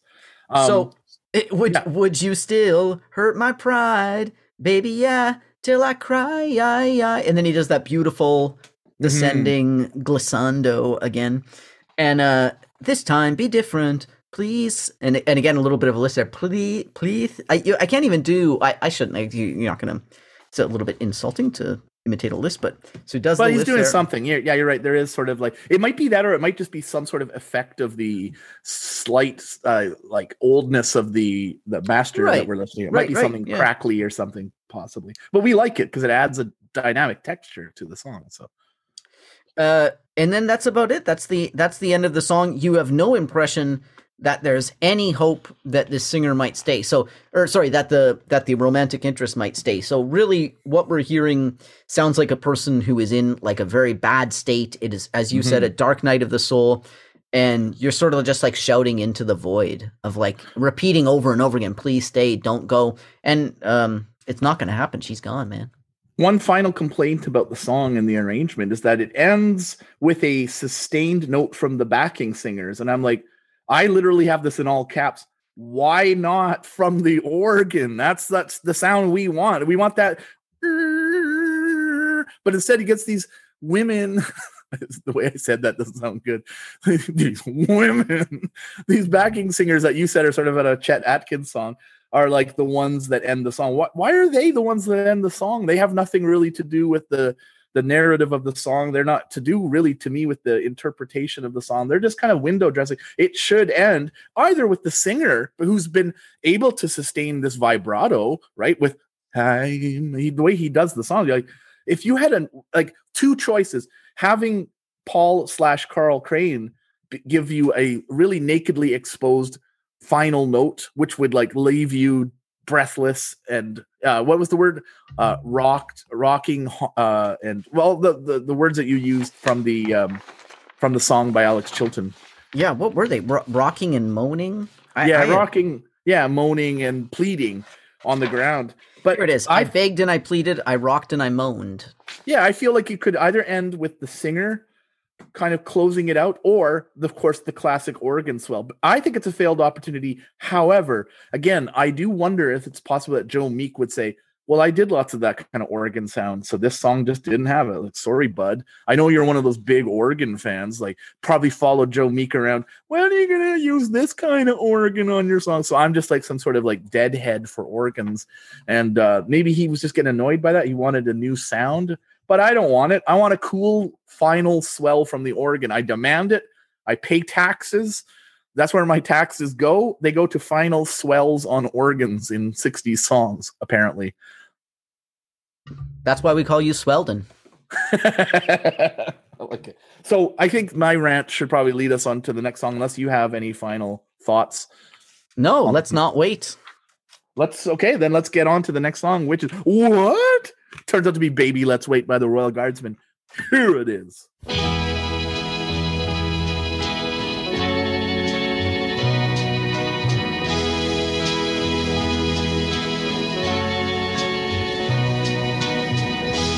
You say you'll always be proud of me. Well, I wanna see that you do, baby.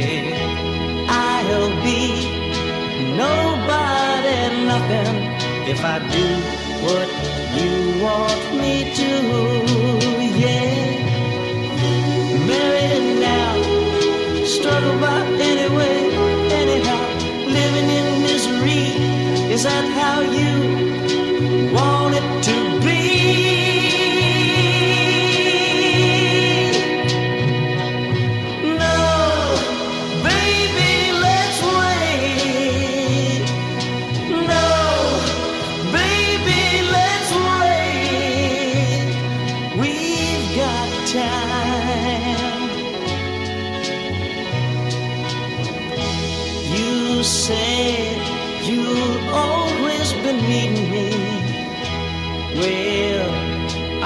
Gonna see that you do, baby. I'll be somebody something if you wait, babe. I promise you, yeah. Cause I got my pride. All kid's gonna hold his head up high. Nothing like you and me,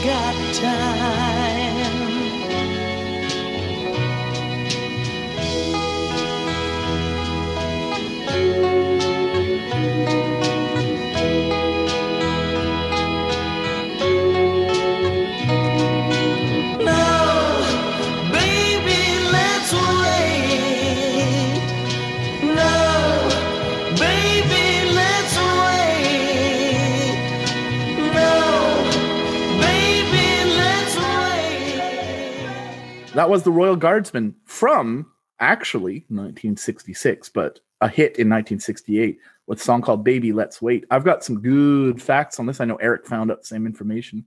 Thought he was going to scoop me, didn't do it. This song was written by Lori Burton and Pam Sawyer. I'm going to talk about them a little bit. They are an underrated songwriting duo. They wrote, oh boy, did they write a lot of songs. Uh, Pam Sawyer wrote Love Child for uh, the Supremes. And then And wait, did Yeah. you know? Uh, Can I jump in with a quick anecdote? So Yeah, we yeah, can do it. compare. Let's let's share some facts here. Yeah, I'll let you start. Yeah, you do it. Yeah. So um, Pam Sawyer um, had was born in London, England. She wanted to become a songwriter. She contacted Lew Grade in London, was impressed, and introduced her to a visiting American pianist, Bob Meyer, and Bo- sorry, Bob Mersey. Sorry, Bob. And she and Bob Mersey got married in 1958. And eventually in 1961 moved to New York City. And Bob Mersey is a composer and a, and a very, very good pianist, uh, Juilliard educated. And I listened to an interview with Pam Sawyer, and she was like, "Yeah, so I married this guy Bob Mercy, and he's this incredible piano player, like trained composer, as we just stated, losers."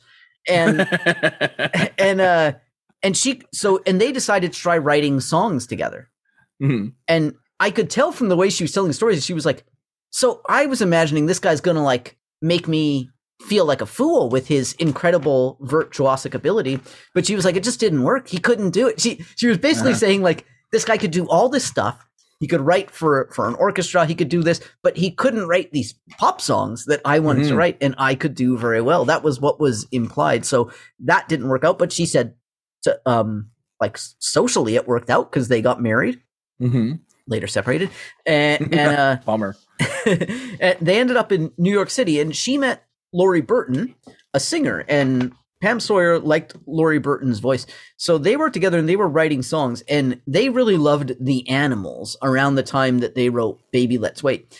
And they wanted to write a song for the animals. So I was hearing this in this podcast I listened to where they're talking to Pam Sawyer, and I got excited because I was like, wait, Baby Let's Wait was written for the animals? And then for a couple hours, I was envisioning this animals version of Baby Let's Wait. And let me tell you, Weldon, my imagined version Mhm, of mhm. Baby Let's Wait by the Animals is so good. Now that you mentioned it, so you did scoop me because I didn't know that. So uh, I take it all back. You did scoop me. I didn't know that information. So they went to well, this is like a pretty recent interview, or like from the 2000s at, at least, with Pam Sawyer, who was, uh, left Motown in the 80s, I believe, like or 1980, early 80s, to go do her own songwriting thing. Mhm. And she's now telling the story. So, so yeah, they're wanting to write the song for the animals. I thought it was Baby Let's Wait. Turns out it wasn't Baby Let's Wait. So oh, they went to the record company that represented the animals at that time and they played them the song which i guess was uh, i ain't gonna eat my heart Eat- I ain't gonna eat out my heart anymore. I yeah, eat yeah great title great title and, and, i messed it up right yeah, so Young they- Rascals and uh, Ugly Ducklings. That we could do an episode on that song because Yeah. that's, that's that's a good one. yeah it is a good one that's what i was thinking too i was like we could do an episode on this so Yeah. they played that song and they were like so we got it this one's going to the animals and the record company was like that's a good idea but we've got this new band the young rascals, Rascals. and they Yeah, were like well but we don't we don't know this guy we don't want them to sing the song. It was written for the animals and they were like wait till you hear the young rascals. And so they had this is a classic thing where you come excited about a project and someone takes it and they just turn Yeah, it yeah, yeah, like yeah. well you've just kind of stolen all my enthusiasm for this project and thro- thrown it on the ground and stomped on it. So the song went to the young rascals and pam sawyer even said like well it didn't totally work. The match wasn't totally right. So you could tell Hmm. she felt like if i ain't gonna eat my heart out anymore she, she I ain't gonna eat out my heart anymore. Yeah, Thank yeah. you. She thought if the animals had got that, it would have like gone to the top, I guess. But Yeah. she said that they liked the young rascals. They were good guys. They were good players. She she liked the effort they put into the song. So they wrote another song for the young rascals, Mhm. which was "Baby Let's Wait." And Pam Yeah. Sawyer says, uh, you know, outright, she says that's the song that led to Love Child. So Ah. "Baby Let's Wait" is the father of Love Child. Yeah, There because is there no is doubt. lyrical. Yeah, there's definite lyrical. Uh, like the as a story song, they're they're real similar, so it makes sense. Um, so yeah, uh, yeah, and the Young Rascals do do this uh, song first, uh, and actually the Poor Souls also do. So we could also do. We could have done a Baby Let's Wait episode to just do those versions, but I mean, it happened to work in the Slow Burns uh, organ version. But Another I guess band does it. Denny Belline and the Rich Kids. I'm sure it's Oh. ironic, but that's a funny name for a band. yeah, yeah, yeah, yeah. And their version is so slow. It is so slow. It's Oh. definitely one of those songs where you go to your record player and you check the speed setting, and you're like, "No, is- "No, I guess that's it. I guess this is the." Speed. I think I might have listened to because I do remember this week listening to something where I thought I had to put the like the sound of it up to 1.25 on YouTube. So that might have been the one actually. But uh, yeah, hit us some more some more information then about uh, Burton and Sawyer if, if you got it there. No, that's really all I have. But I I do know as you do that um, her and Lori Burton did all kinds of stuff together. Wrote a ton of songs. They did the White Boots um, and some classic Girl Garage. Um, yeah, that, Yeah, that's really the- all the facts I have. The song they did by the White Boots is Nightmare. It's considered one of the like the greatest girl group songs of all time. It's definitely it out Shangri-La's the Shangri-La's. It's a death disc. It's a song about like murder and it's really theatrical. And uh and then Lori Burton has an album in 67. She it's called Breakout. It is good. It is a good album. It's I'm compiling a list of like the the greatest girl group albums or just like girl related albums from that time. Breakout would be on there 100%. Um and uh, she does a version of Nightmare on it. So that's Lori Burton. They the other song they do that we're going to do an episode on guaranteed is Try to Understand. Um, Little Hank original, then by Lulu. Love that version. And then there's a band called the British Mod Beats from St. Catharines, Ontario, who do it. So that's a Burton Sawyer production. Um, so yeah, there's lots. I'm glad that we highlighted them as the songwriters of the song because it just means, first of all, we'll preview it. But now that you mentioned it, a baby let's wait by the animals would be insane. I know. So good. Yeah, I just kept singing it because you can just hear Eric Burdon singing that chorus, like mm-hmm. "No, baby, let's wait," and you can hear Yeah. him like shouting and going, and also doing those like "baby, baby." Yeah. Marion now, struggle by anyway. Yeah. Anyhow. It's like, and yeah, this- victim of poverty. yeah, yeah, yeah. This song's got great lines. He would do it so well. So they know what they're doing. But of course, this is the Royal Guardsmen. So they're famous for I mean, I like the Royal Guardsmen. Their albums are pretty Yeah, good. we, we haven't even mentioned Snoopy versus the Red Baron. They're- yeah, yeah, which is that I think that's why we're a good podcast. You think that maybe Royal Guardsmen, we take five minutes before we go, oh, and by the way, the Royal Guardsmen, and they also are famous for Snoopy and the Red Baron. But the Royal Guardsmen are a uh, garage rock band from uh, Florida. They're high school kids, and, this uh, was and their then- first. This is their first single. And Yeah, Snoopy yeah, versus Red Baron was their second single. Yeah, yeah. This is I think like they do this song before anyone meets them and goes, Hey, I think it's some it's that classic story of someone meets them. I read something that some guy met them and then said, I want you to some manager comes up to them backstage. They were probably hoping for like female groupies or something, and they get this like guy with a stogie that comes back there and is like, write me something with a marching uh, beat to it because he wanted to write a song about Snoopy and the Red Baron. So they, for some reason, did it. And the classic thing with bubblegum bands, if you want to say that the Royal Guardsmen are, which I think you could, is uh, they they wrote the song, they did it, and then they listened back to what they did and went, "Oh, we hate it. It's just awful." And then, of course, their whole careers are defined by Snoopy and the Red Baron and all the other Snoopy songs they did. Which, quite frankly, I love Snoopy and the. Uh, It's a it's a Red Baron. great song. It's, It's you're so never gonna have that song come on and be like, I gotta turn this shit off. You're always gonna turn it up. It's so good. It even quotes Louie Louie in it. So And the, Like- the funniest thing about that is it's obviously uh like a bit of a career curse, as as much as it was like the thing they're known for, right? mhm. Because they all the like if you look at Wikipedia, I thought I copied it in, but all of Royal Guardsmen's best known songs are all Snoopy songs. There's like 4 of them, like uh, Snoopy Christmas and this. Mhm. And then even in like 2006 or something, they released a song called Snoopy versus Osama. This is Osama, which I didn't listen to, which has got to be I, super I weird. did listen to. It's so weird. It's like serious. yeah. Like it's like they're actually they're like Osama Snoopy's gonna come get you in you, and I'm like, wait, are you guys? Because Snoopy versus Red Baron was like was a joke song, but this weird. seems to actually be a serious song. Yeah, it's, I don't know. That's bizarre. That is so bizarre. But well, you know, I guess it it. I don't. The one thing I do know is apparently the Royal Guardsmen are named after an amp or something too. Like they're named after some sort of like piece of musical equipment. Jeez, But I was how could I, I how could I not know that? That's a not that I know all about all musical equipment. I all I'm going to say is that I read I've read some various things that I didn't write down this week. So so that's uh, an interview that I read, and often when you get these interviews, they're really poorly formatted because they're on old GeoCities like web Yeah. pages. so you so so they're formatted to the point where they're in tiny font, but like they take up the whole page, so you can't. Uh, you can't actually read it because you can't blow up the page. You can't like maximize the the screen because I'm getting old. My eyesight's getting bad, so I couldn't really read it. But I seem to remember that they called the band the Royal Guards because it was some sort of piece of uh, musical equipment or something. oh, also, did you know that I Pooh do a version of this song? Oh, do they? Yeah, called Oh. Resto Con Lay. Oh, geez, it's because we've done them. What was the song we did by them? Uh, Oh, God, who knows? Uh, what, what was it? Uh, was it? No, it wasn't from above, was it? No, no, I, you know what? I'm gonna really remember. uh, I Pooh, of course, the band from Italy uh, that we did on a, a podcast. I'm just going to go back here. Was it one two three red light? Yeah, yeah, I think it was one, two, three, red light. Oh no, it was keep on running because it was Vieni Fiori, Oh yeah, yeah. yeah. God, Fiori down your core. We've done too Oh, yeah. many songs now.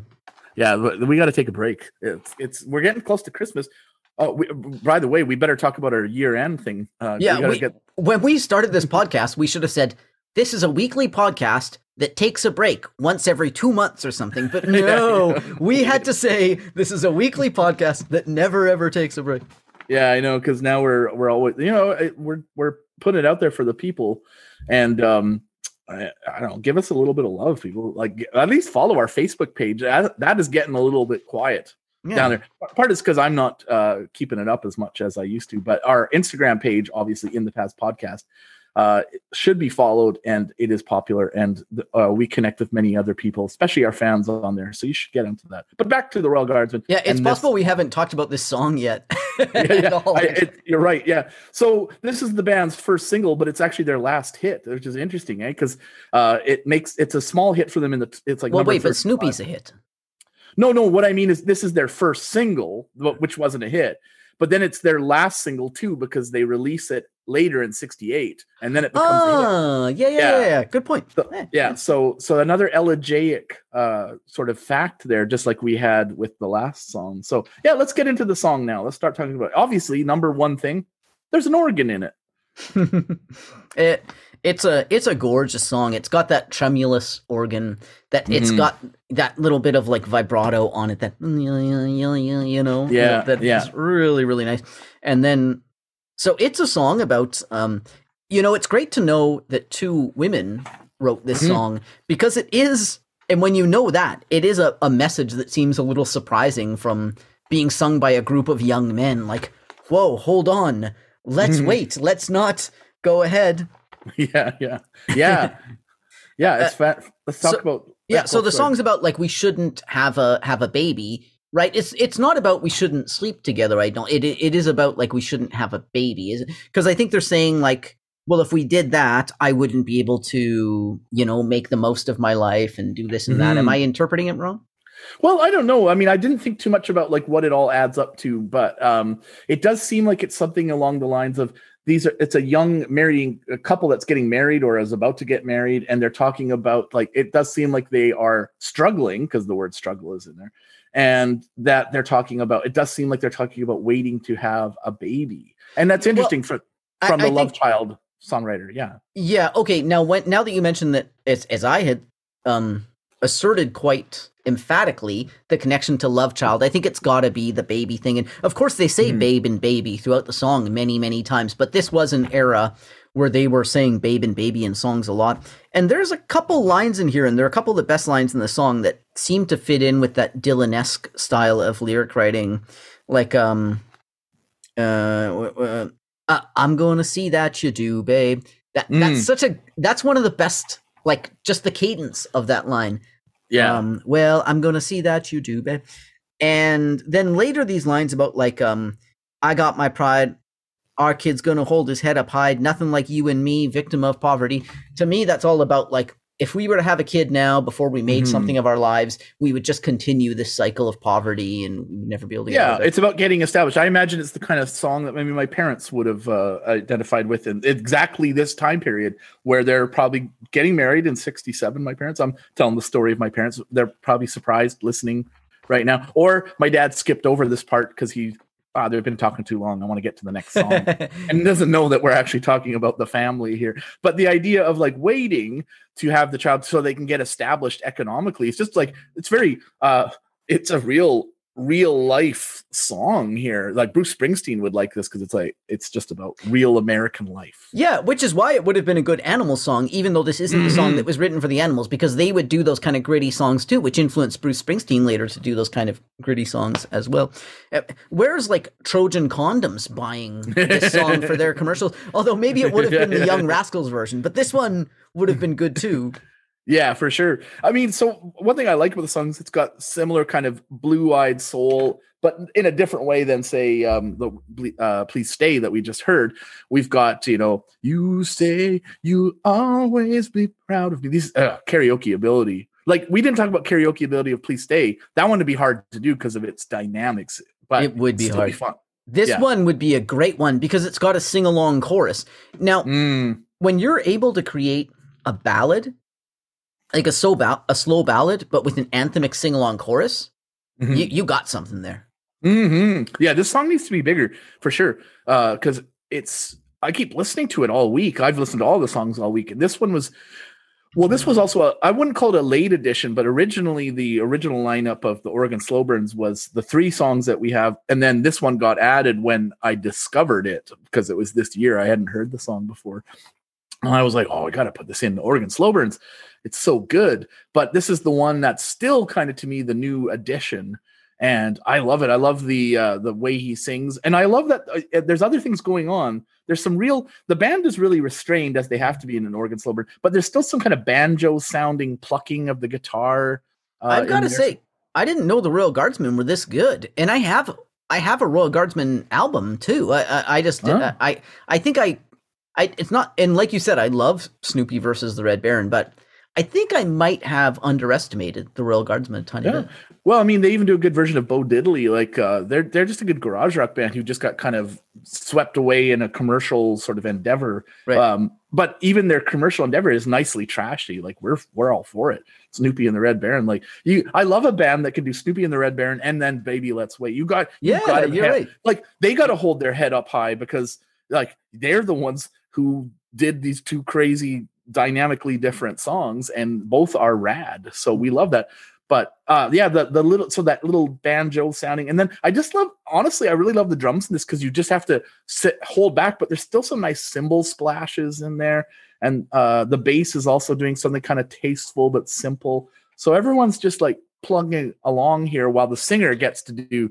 But there is a moment at the end we'll talk about that I really love because it's like in this restrained song. Well, I'll just say it now. Why not? I love that the end of the song when finally someone else in the band goes, baby, baby, because he's been holding back. Like, come on, this song has been in the organ slow burn the whole time. We got to just freak out. And then they do, and then they fade it out. Like, we got to fade it out now before everyone gets wild. Then we start freaking out and into an acid jam here or a 66 style music. So it's a hard thing to like keep this rolling boil going, but they do it in the song. And of course the the lyrics are great. I'll be nobody nothing if I do what you want me to. Yeah. I'm sorry, I'm singing it now. It I'm really like is Eddie Vedder. A well-written song and it's got a nice chord progression nice chord changes good lyrics like these are the kind of songs that have a songwriter behind them right when you hear a, a pop rock band doing a song that's been written by someone who's a professional songwriter and then they have lines in them like victim of poverty you know that, that kind of stuff Mhm. Yeah. Yeah. And then, um, you know, there's nice backing vocals in here that are also Mm-hmm. continue that kind of slightly haunting effect. And there's a great guitar solo too. It, that's kind of where the outro comes. I guess it's not really a solo. It's just like ding, ding. It's some arpeggio that he's doing Mhm. there. Um, and really like in a way I've, I've talked about everything I like about the song, the, the, I mean, we we can go back to the lyrics a little bit, but we've, we've kind of already done it. We've got that chorus, love, baby, let's, and one thing that they do don't do, which I agree, because it, it is a song. I think for me, what defines this song is the fact that you want to get bombastic. Because when they go love, baby, you could imagine orchestral like timpani and stuff going boom, boom, boom, boom. Yeah, but yeah. they don't do it. They don't do it, and uh, you just you can kind of sense that a- a lot of people are going. We should do it. We should add all that kitchen sink stuff and put it in there. And they don't do it, except for, as I've said it before, the thing I love, the royalette for me in the song is that guy at the end who just wants, maybe he just wants to get his voice on record, like the great uh, Gene Vincent Be-Bop-A-Lula. Is that the song where there's the drummer who starts screaming? And, uh, and it's like some teenage kid who's in his band and he's just going, ah, she's the one who loves me more, more. And he's going, ah, you hear this kid in the background. The legend of that is that the kid just wanted his parents, who, when they bought the record, to know he was on it. So he screams so he can hear his voice, which makes the song even better. Like it, it puts it into like even more immortal status. So I like the idea that someone in the Royal Guardsmen just went, because they first of all thought, well, look, the song needs a little bit of that heightened thing that uh, Joe Meek did in Please Stay. Mm. Like you could almost imagine that they might be responding to a song like Please Stay because there's similar, it's very similar feels to them. But I think the guy's just feeling it. That he just they threatened to blow up. A song like this is ready to boil over, and so you get it from that end part there. I think that to me defines the greatness of the song. Uh, is that that singer at the end just wants to like interject and do that soulful thing. So I don't know. Maybe he was doing it and I just didn't notice it earlier. But that's my that's my take on this song.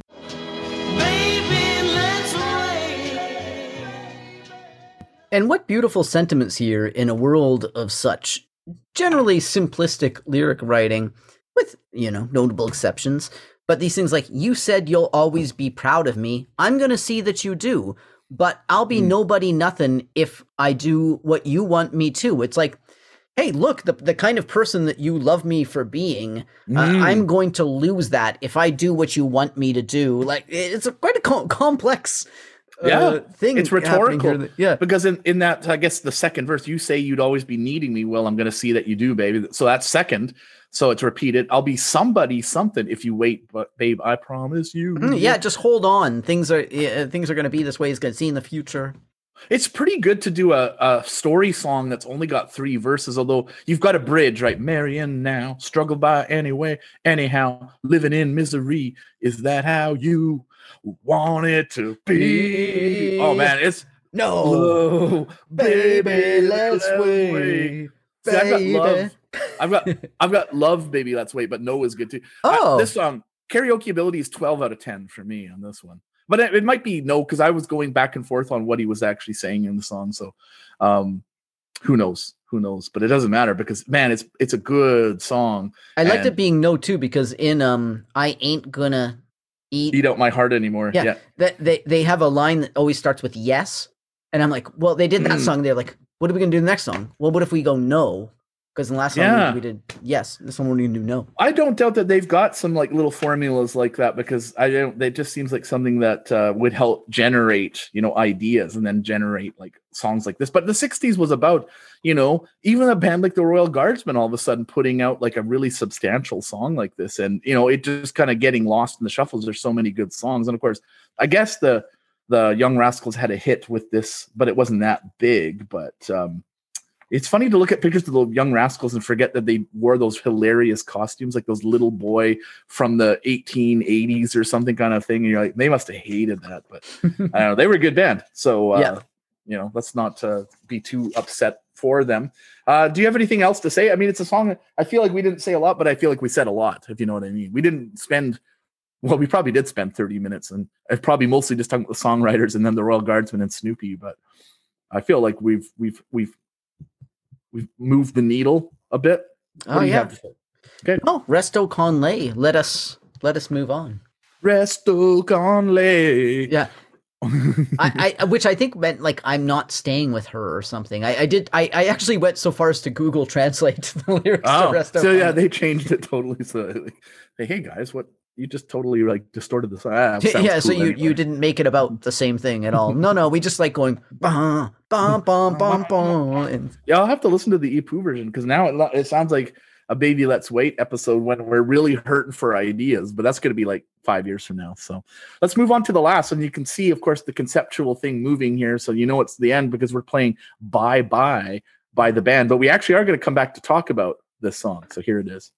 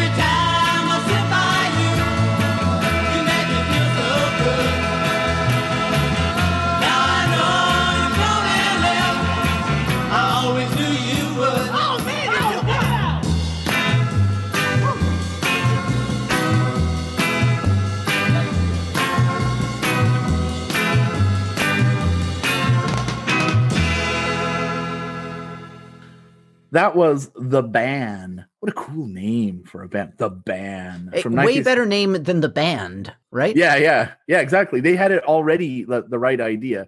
The band from 1965, Bye Bye. And I'll tell you straight out, this is the song that made me decide to do this episode, this theme episode on slow burns, because I was one day, probably a year ago, saying, What are songs like Bye Bye by the band? Because man, that song is so cool, but I don't know enough songs that have that kind of like cool organ sound.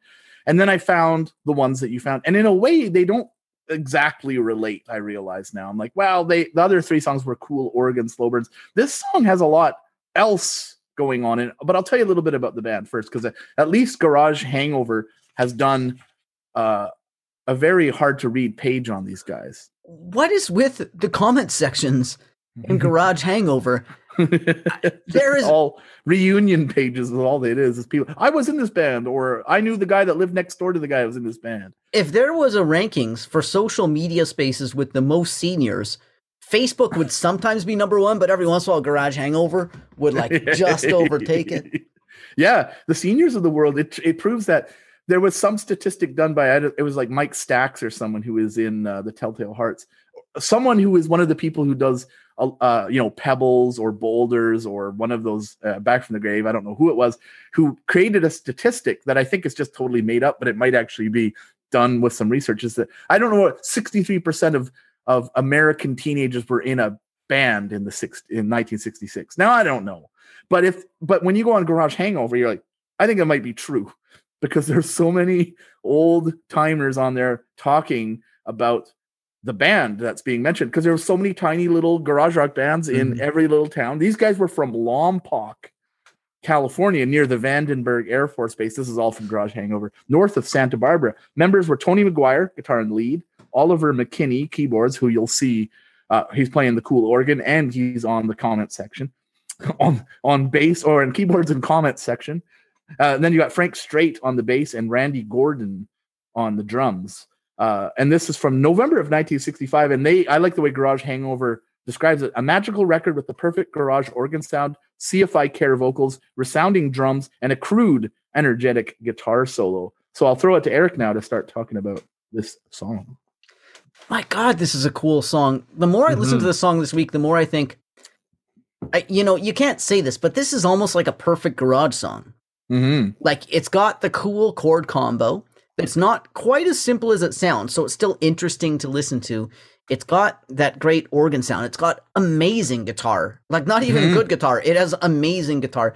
It Mhm. has harmonies which are sometimes good harmonies and sometimes simplistic harmonies like in the in the pre-chorus when they go when the background vocals go ah and he goes like no no but no I didn't write the lyrics uh no no no no Yeah, did I. uh, and one of the keys to this song to me is the line bye bye and how it comes in to the pattern because so you've got the verse do you do you remember what the first lines are of the song Oh, I don't know. I never. Yeah, I found didn't out, write and it I can't. I So can't anyways- hear what they're singing. Actually, yeah it's so going I like no since you since you That's it. live Yeah. alone." Hey, Yeah, money, that's how- hey, but It's then and then they're doing the same chords, but there's a wait, right? Before they go bye bye. Because before they had Mm. been coming in sooner in the line with the lines. So I think Mhm. that that wait for the lines come in, and then when it comes in and the line is bye bye, and everyone knows bye bye. It's a great thing to shout. If you were in the Mhm. audience, you'd be waiting, you'd be waiting to say bye bye with them. And you, every time you would say it with them, because you would have been going to see them in Lompoc. yeah, yeah. near near the Vandenberg Air Vandenberg Force Base north of Santa Barbara and and you would have been going to see the band.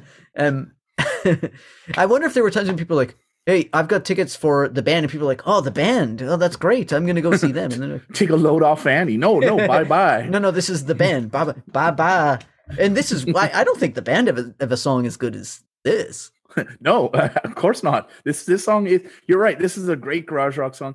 Uh, it starts off with a cool little guitar intro, which because we it's been a while now. It's like a few minutes since we listened to it. I can't remember exactly what it is. I know there's Yeah. one line and there's like tick-a-ding, tick-a-dow. Yeah, there's there's eh, uh, I don't know, and then of course the organ comes in. It's playing the uh, it's just playing some chords. It's doing the rolling kind of sound. Uh, it's got kind of it's just as as they say the perfect garage organ sound. So here we don't have like a. I mean, it does seem like it's still a song using an organ, and it seems to be about a relationship because there's one refrain that I can actually hear them singing, which is "Every time I sit by you, you make me feel so good." Now I know, Which is a great line, right? Who who who sings a line about just sitting by someone and think, saying that's great? Like, It is kind of sweet. And now I know you come in here. I always knew you would. And then there's some guitar stings. Meow, meow, meow, meow, meow, meow. Um, so lots of cool. It actually seems like it might be kind of joyous because he says he doesn't say bye bye forever. He goes bye bye.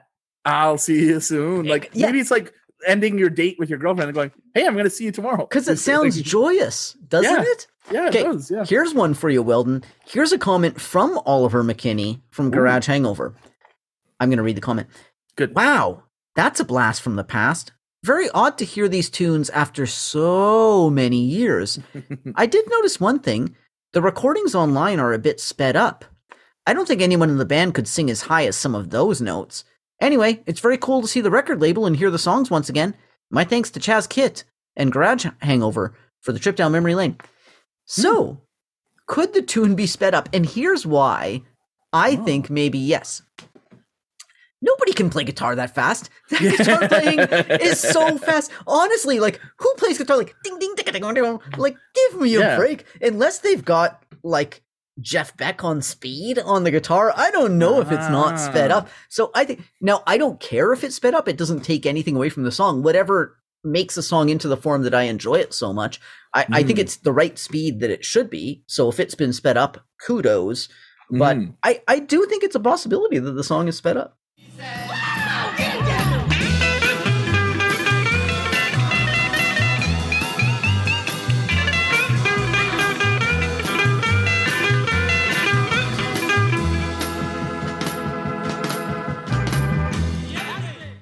Interesting. Okay. I, yeah, it's that's that's neat to know because, uh, well, uh, when you get to uh again the lyrics i just don't it seems like there's a lot of words but i don't know what they're saying but but i'll say one thing is the what the band is singing sounds really cool the way they're singing it i said here here here here here Yeah, there's right. cool sounds It Like, doesn't just matter what the words are exactly, but I've been listening to the song for years because I had it on a compilation that I can't. It's a Garage Beat '66, so I think I've had it for at least over a well over a decade, twenty, maybe fifteen years. I had And- Garage Beat 66 too, so I also had the song and recall Yeah. like also digging it to the same degree.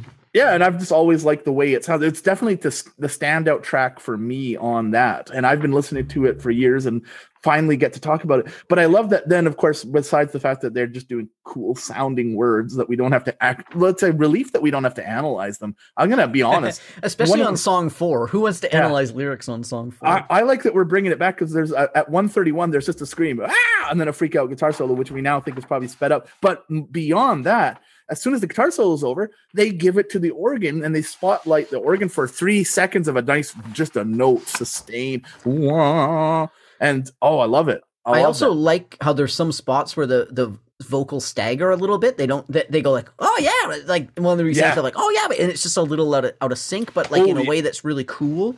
yeah that's definitely towards the end there's someone going oh baby yeah someone says something that, which again adds to uh, so you call it a royalette where we're not identifying as many royalettes lately so there's there's one in there when the band is they're doing a lot of shouting that's it's got rock and roll energy it's got a, a- obviously a great organ sound and some stabs in that outro it's just that mm, bap, mm, bap, mm, bap, mm, bap, and then proper fade because that's what i want one of these out of these songs is a wah, Mm, organ yeah. ending Keep the every organ time there at the end. Yeah.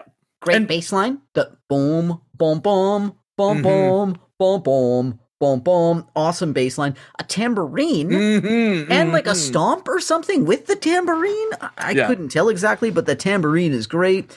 Now, here's Weldon. This is a great question. Hmm. Why not dump for bars when they're closing? Dump that Semisonic song, closing Oh. time, time Oh. to to and bring in this. Why Yeah. not play Bye Bye? I am so tempted to make Bye Bye the song that we play at the end of the podcast. The only thing Mm. is, so right now we've got this beautiful symmetry where at the beginning we play uh in the past by We the People. Mhm. And then at the end, we play "In the Past" by Chocolate Watch Band. "In the Past" is the song that inspired the podcast. It's an uh, the first episode we recorded, though not published. And Mhm. to take those and sandwich the or bookend the podcast in those versions is really good. But ending the podcast with "Bye Bye" by the band is also a great way to to end it. Mhm. Yeah, well, we should put a vote to uh, to the people out there. Wh- what do you want us to end with? The glacially beautiful chocolate watch band version, because in our um, inaugural episode where we recorded, which was the whole concept of the podcast, was me sending something to Eric saying, "Listen to these two versions. Which one is better?" And you said We the People, and I was like, I go with Chocolate Watch Band because I liked sort of the fact that theirs was a little more sort of like Ar- Arctic explorers in the psychedelic sea of sound.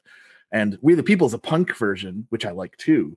But I I went for the epicness of it. And so, but should we end with something? Well, see, that to me is the nice symmetry. So right away, I've already talked myself into keeping um, because I'm like, I like that symmetry, like you said, because Bye Bye is another kind of punk song. But then again, having a punk song ending where uh, we also have a punk song, although you wouldn't say that uh, in the past by We the People is a classic sounding garage punker because it's got that really crazy. What's the name of the instrument now? I can't remember anymore. Uh, that uh, oc- octachord? yeah, that's it. Yeah, the octachord. So, uh, but let the people weigh in if you want to hear "Bye Bye" by the band as the closing song. But here's the song about Or, why it or would- we could use the strings from Please Stay from the Cryin' Shames Please Stay. well, my argument about why semisonic closing time is a, a better song to play is that you want to leave as soon as you hear it. right, bye bye. Everyone would be like, now we're gonna kick the party. No, the, the the- oh, so the party, so the party's now hit its peak. So now we're gonna like just uh, start shouting out more cool songs, or just play it again. So now no one's gonna leave when you play Bye Bye because they're like you're gonna be waiting for the organ sound, um, bop, um, bop, um, bop, um, that that that ending with that sort of like, yeah, it sounds good. And now that we say that, uh, "Baby Let's Wait" should be a song for lining up. Any place you've got a lineup, and you're Mhm. like, "Let's get out of here. This lineup's too long." They should play "No, Baby, Let's Wait." And, And if you're- like, "Oh yeah, let's just wait." And if you're at a baseball game with your significant other and they want to leave, you're like, "Ba- please stay. you sing that. And then what wait, what was our first song? I've completely forgotten what our first song was. Because I, I, don't must have run. I must run. I must run. I must get. Oh well away. that's another good one for like getting away from some people. Like, well, I must run. Well, gotta go. so I must run. I must run. Or uh, yeah. So we've got we've made it managed to like bring new soundtracks to your day. Eric, do you have any last things to say about the band before we move to the ever exciting? And this one's going to be a tough one this week. And I've been thinking of all week the Bo Diddley Award.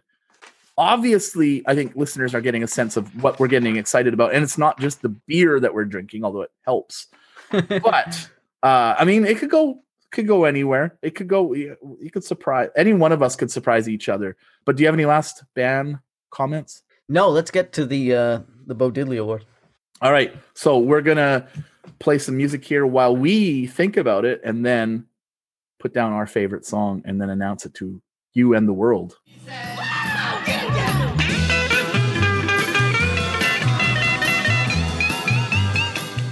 So we have made our decision. We're going to count down and reveal on our Zoom cameras which song we picked to be the Bo Diddliest song of the week. So three, two, one. Hold them up.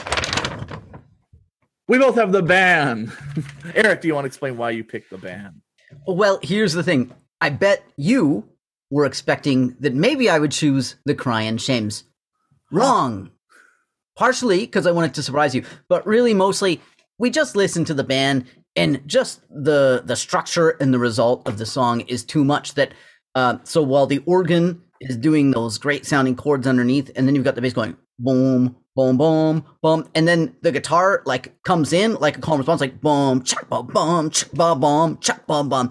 And then the thing that you pointed out is what really hammered it home for me i think is that a lot of the words early like the "Yeah, you left me when I'm a friend," and i don't even think the band cares what those words are the band or the band uh and then but then they get to the part that the audience and them probably know the words to where they go bye bye I'll see you soon. You're like, yeah, that's the part we know the words to. So if you were the audience, you would just mumble for the just like them through the early part, and then you'd sing the bye bye, I'll see you soon. And then the final thing is, I like that the word bye bye has a beautiful symmetry to it. It's just bye and bye, and the song has a symmetry to it because the first verse they do the bye bye. I'll see you soon. But then the second verse, they don't do it. But then the final verse of the song, they do. So it's like it, it gives it a symmetry like the phrase bye bye. That's nice. Yeah, that's good. Um, I'll give you my excuse. Uh, first of all, it was the song that um, inspired this episode. I was thinking of songs to do that were um, kind of cool, mid-tempo, organ-driven garage rock songs. And the first one that I knew of that I was going to include with the band, and then I started compiling the three other songs we did. to have it be the last one, because you'll notice that we structure this a little bit like a conversation, right? Or we had I Must Run by Phil and the Frantics, then Please Stay by the Cryin' Shames, then Baby Let's Wait by the Royal Guardsmen. Finally, the conclusion, the decision was made by the band themselves. Bye bye. We got it. Okay, forget it. No more of this delay that we had in the previous three. We're going to just end it now. Just like we just recently ended New Year's. So Bye Bye would be a great New Year's song. Would you say you're an unappreciated genius or a misunderstood genius? Wait, me or You, you, yeah. I say both. Good answer. Good answer. and also emphasis on genius. Let's not forget that that word is uh, the most important uh, noun in that sentence, uh, for sure. And also, uh, so just the organ tone is cool. That's kind of the thing that I was looking for. Is a, I feel like it's the coolest organ tone of all of the songs, Mm, and also it's just a great, it's a great closer. But also, more importantly, my favorite local Thai restaurant is Ban Wasana. And I'm going to get some food from there very soon. So the ban is making me think of Ban Wasana. And I go, it's all those things. It's food, it's decision making. It's a great closer. This song. Imagine it being the last song in your set and have everyone scream bye bye to you. It's uh, it's all those reasons and more. I'd all say. the great band mots we usually have during the show. exactly, and also yeah, they have a cool band name. Yeah. So we've talked about all those things and more. I think that we can safely say that this is the most textbook episode ever on organ mm-hmm. slow burns that any garage rock podcast has ever done. I'd like to see a comparable one, but if there's one out there, hit us up with it. You know our social medias. Just Google in the past garage rock podcast. You'll find all the information. Do you want to say goodbye to the folks, Eric? Farewell, rah. Bye bye.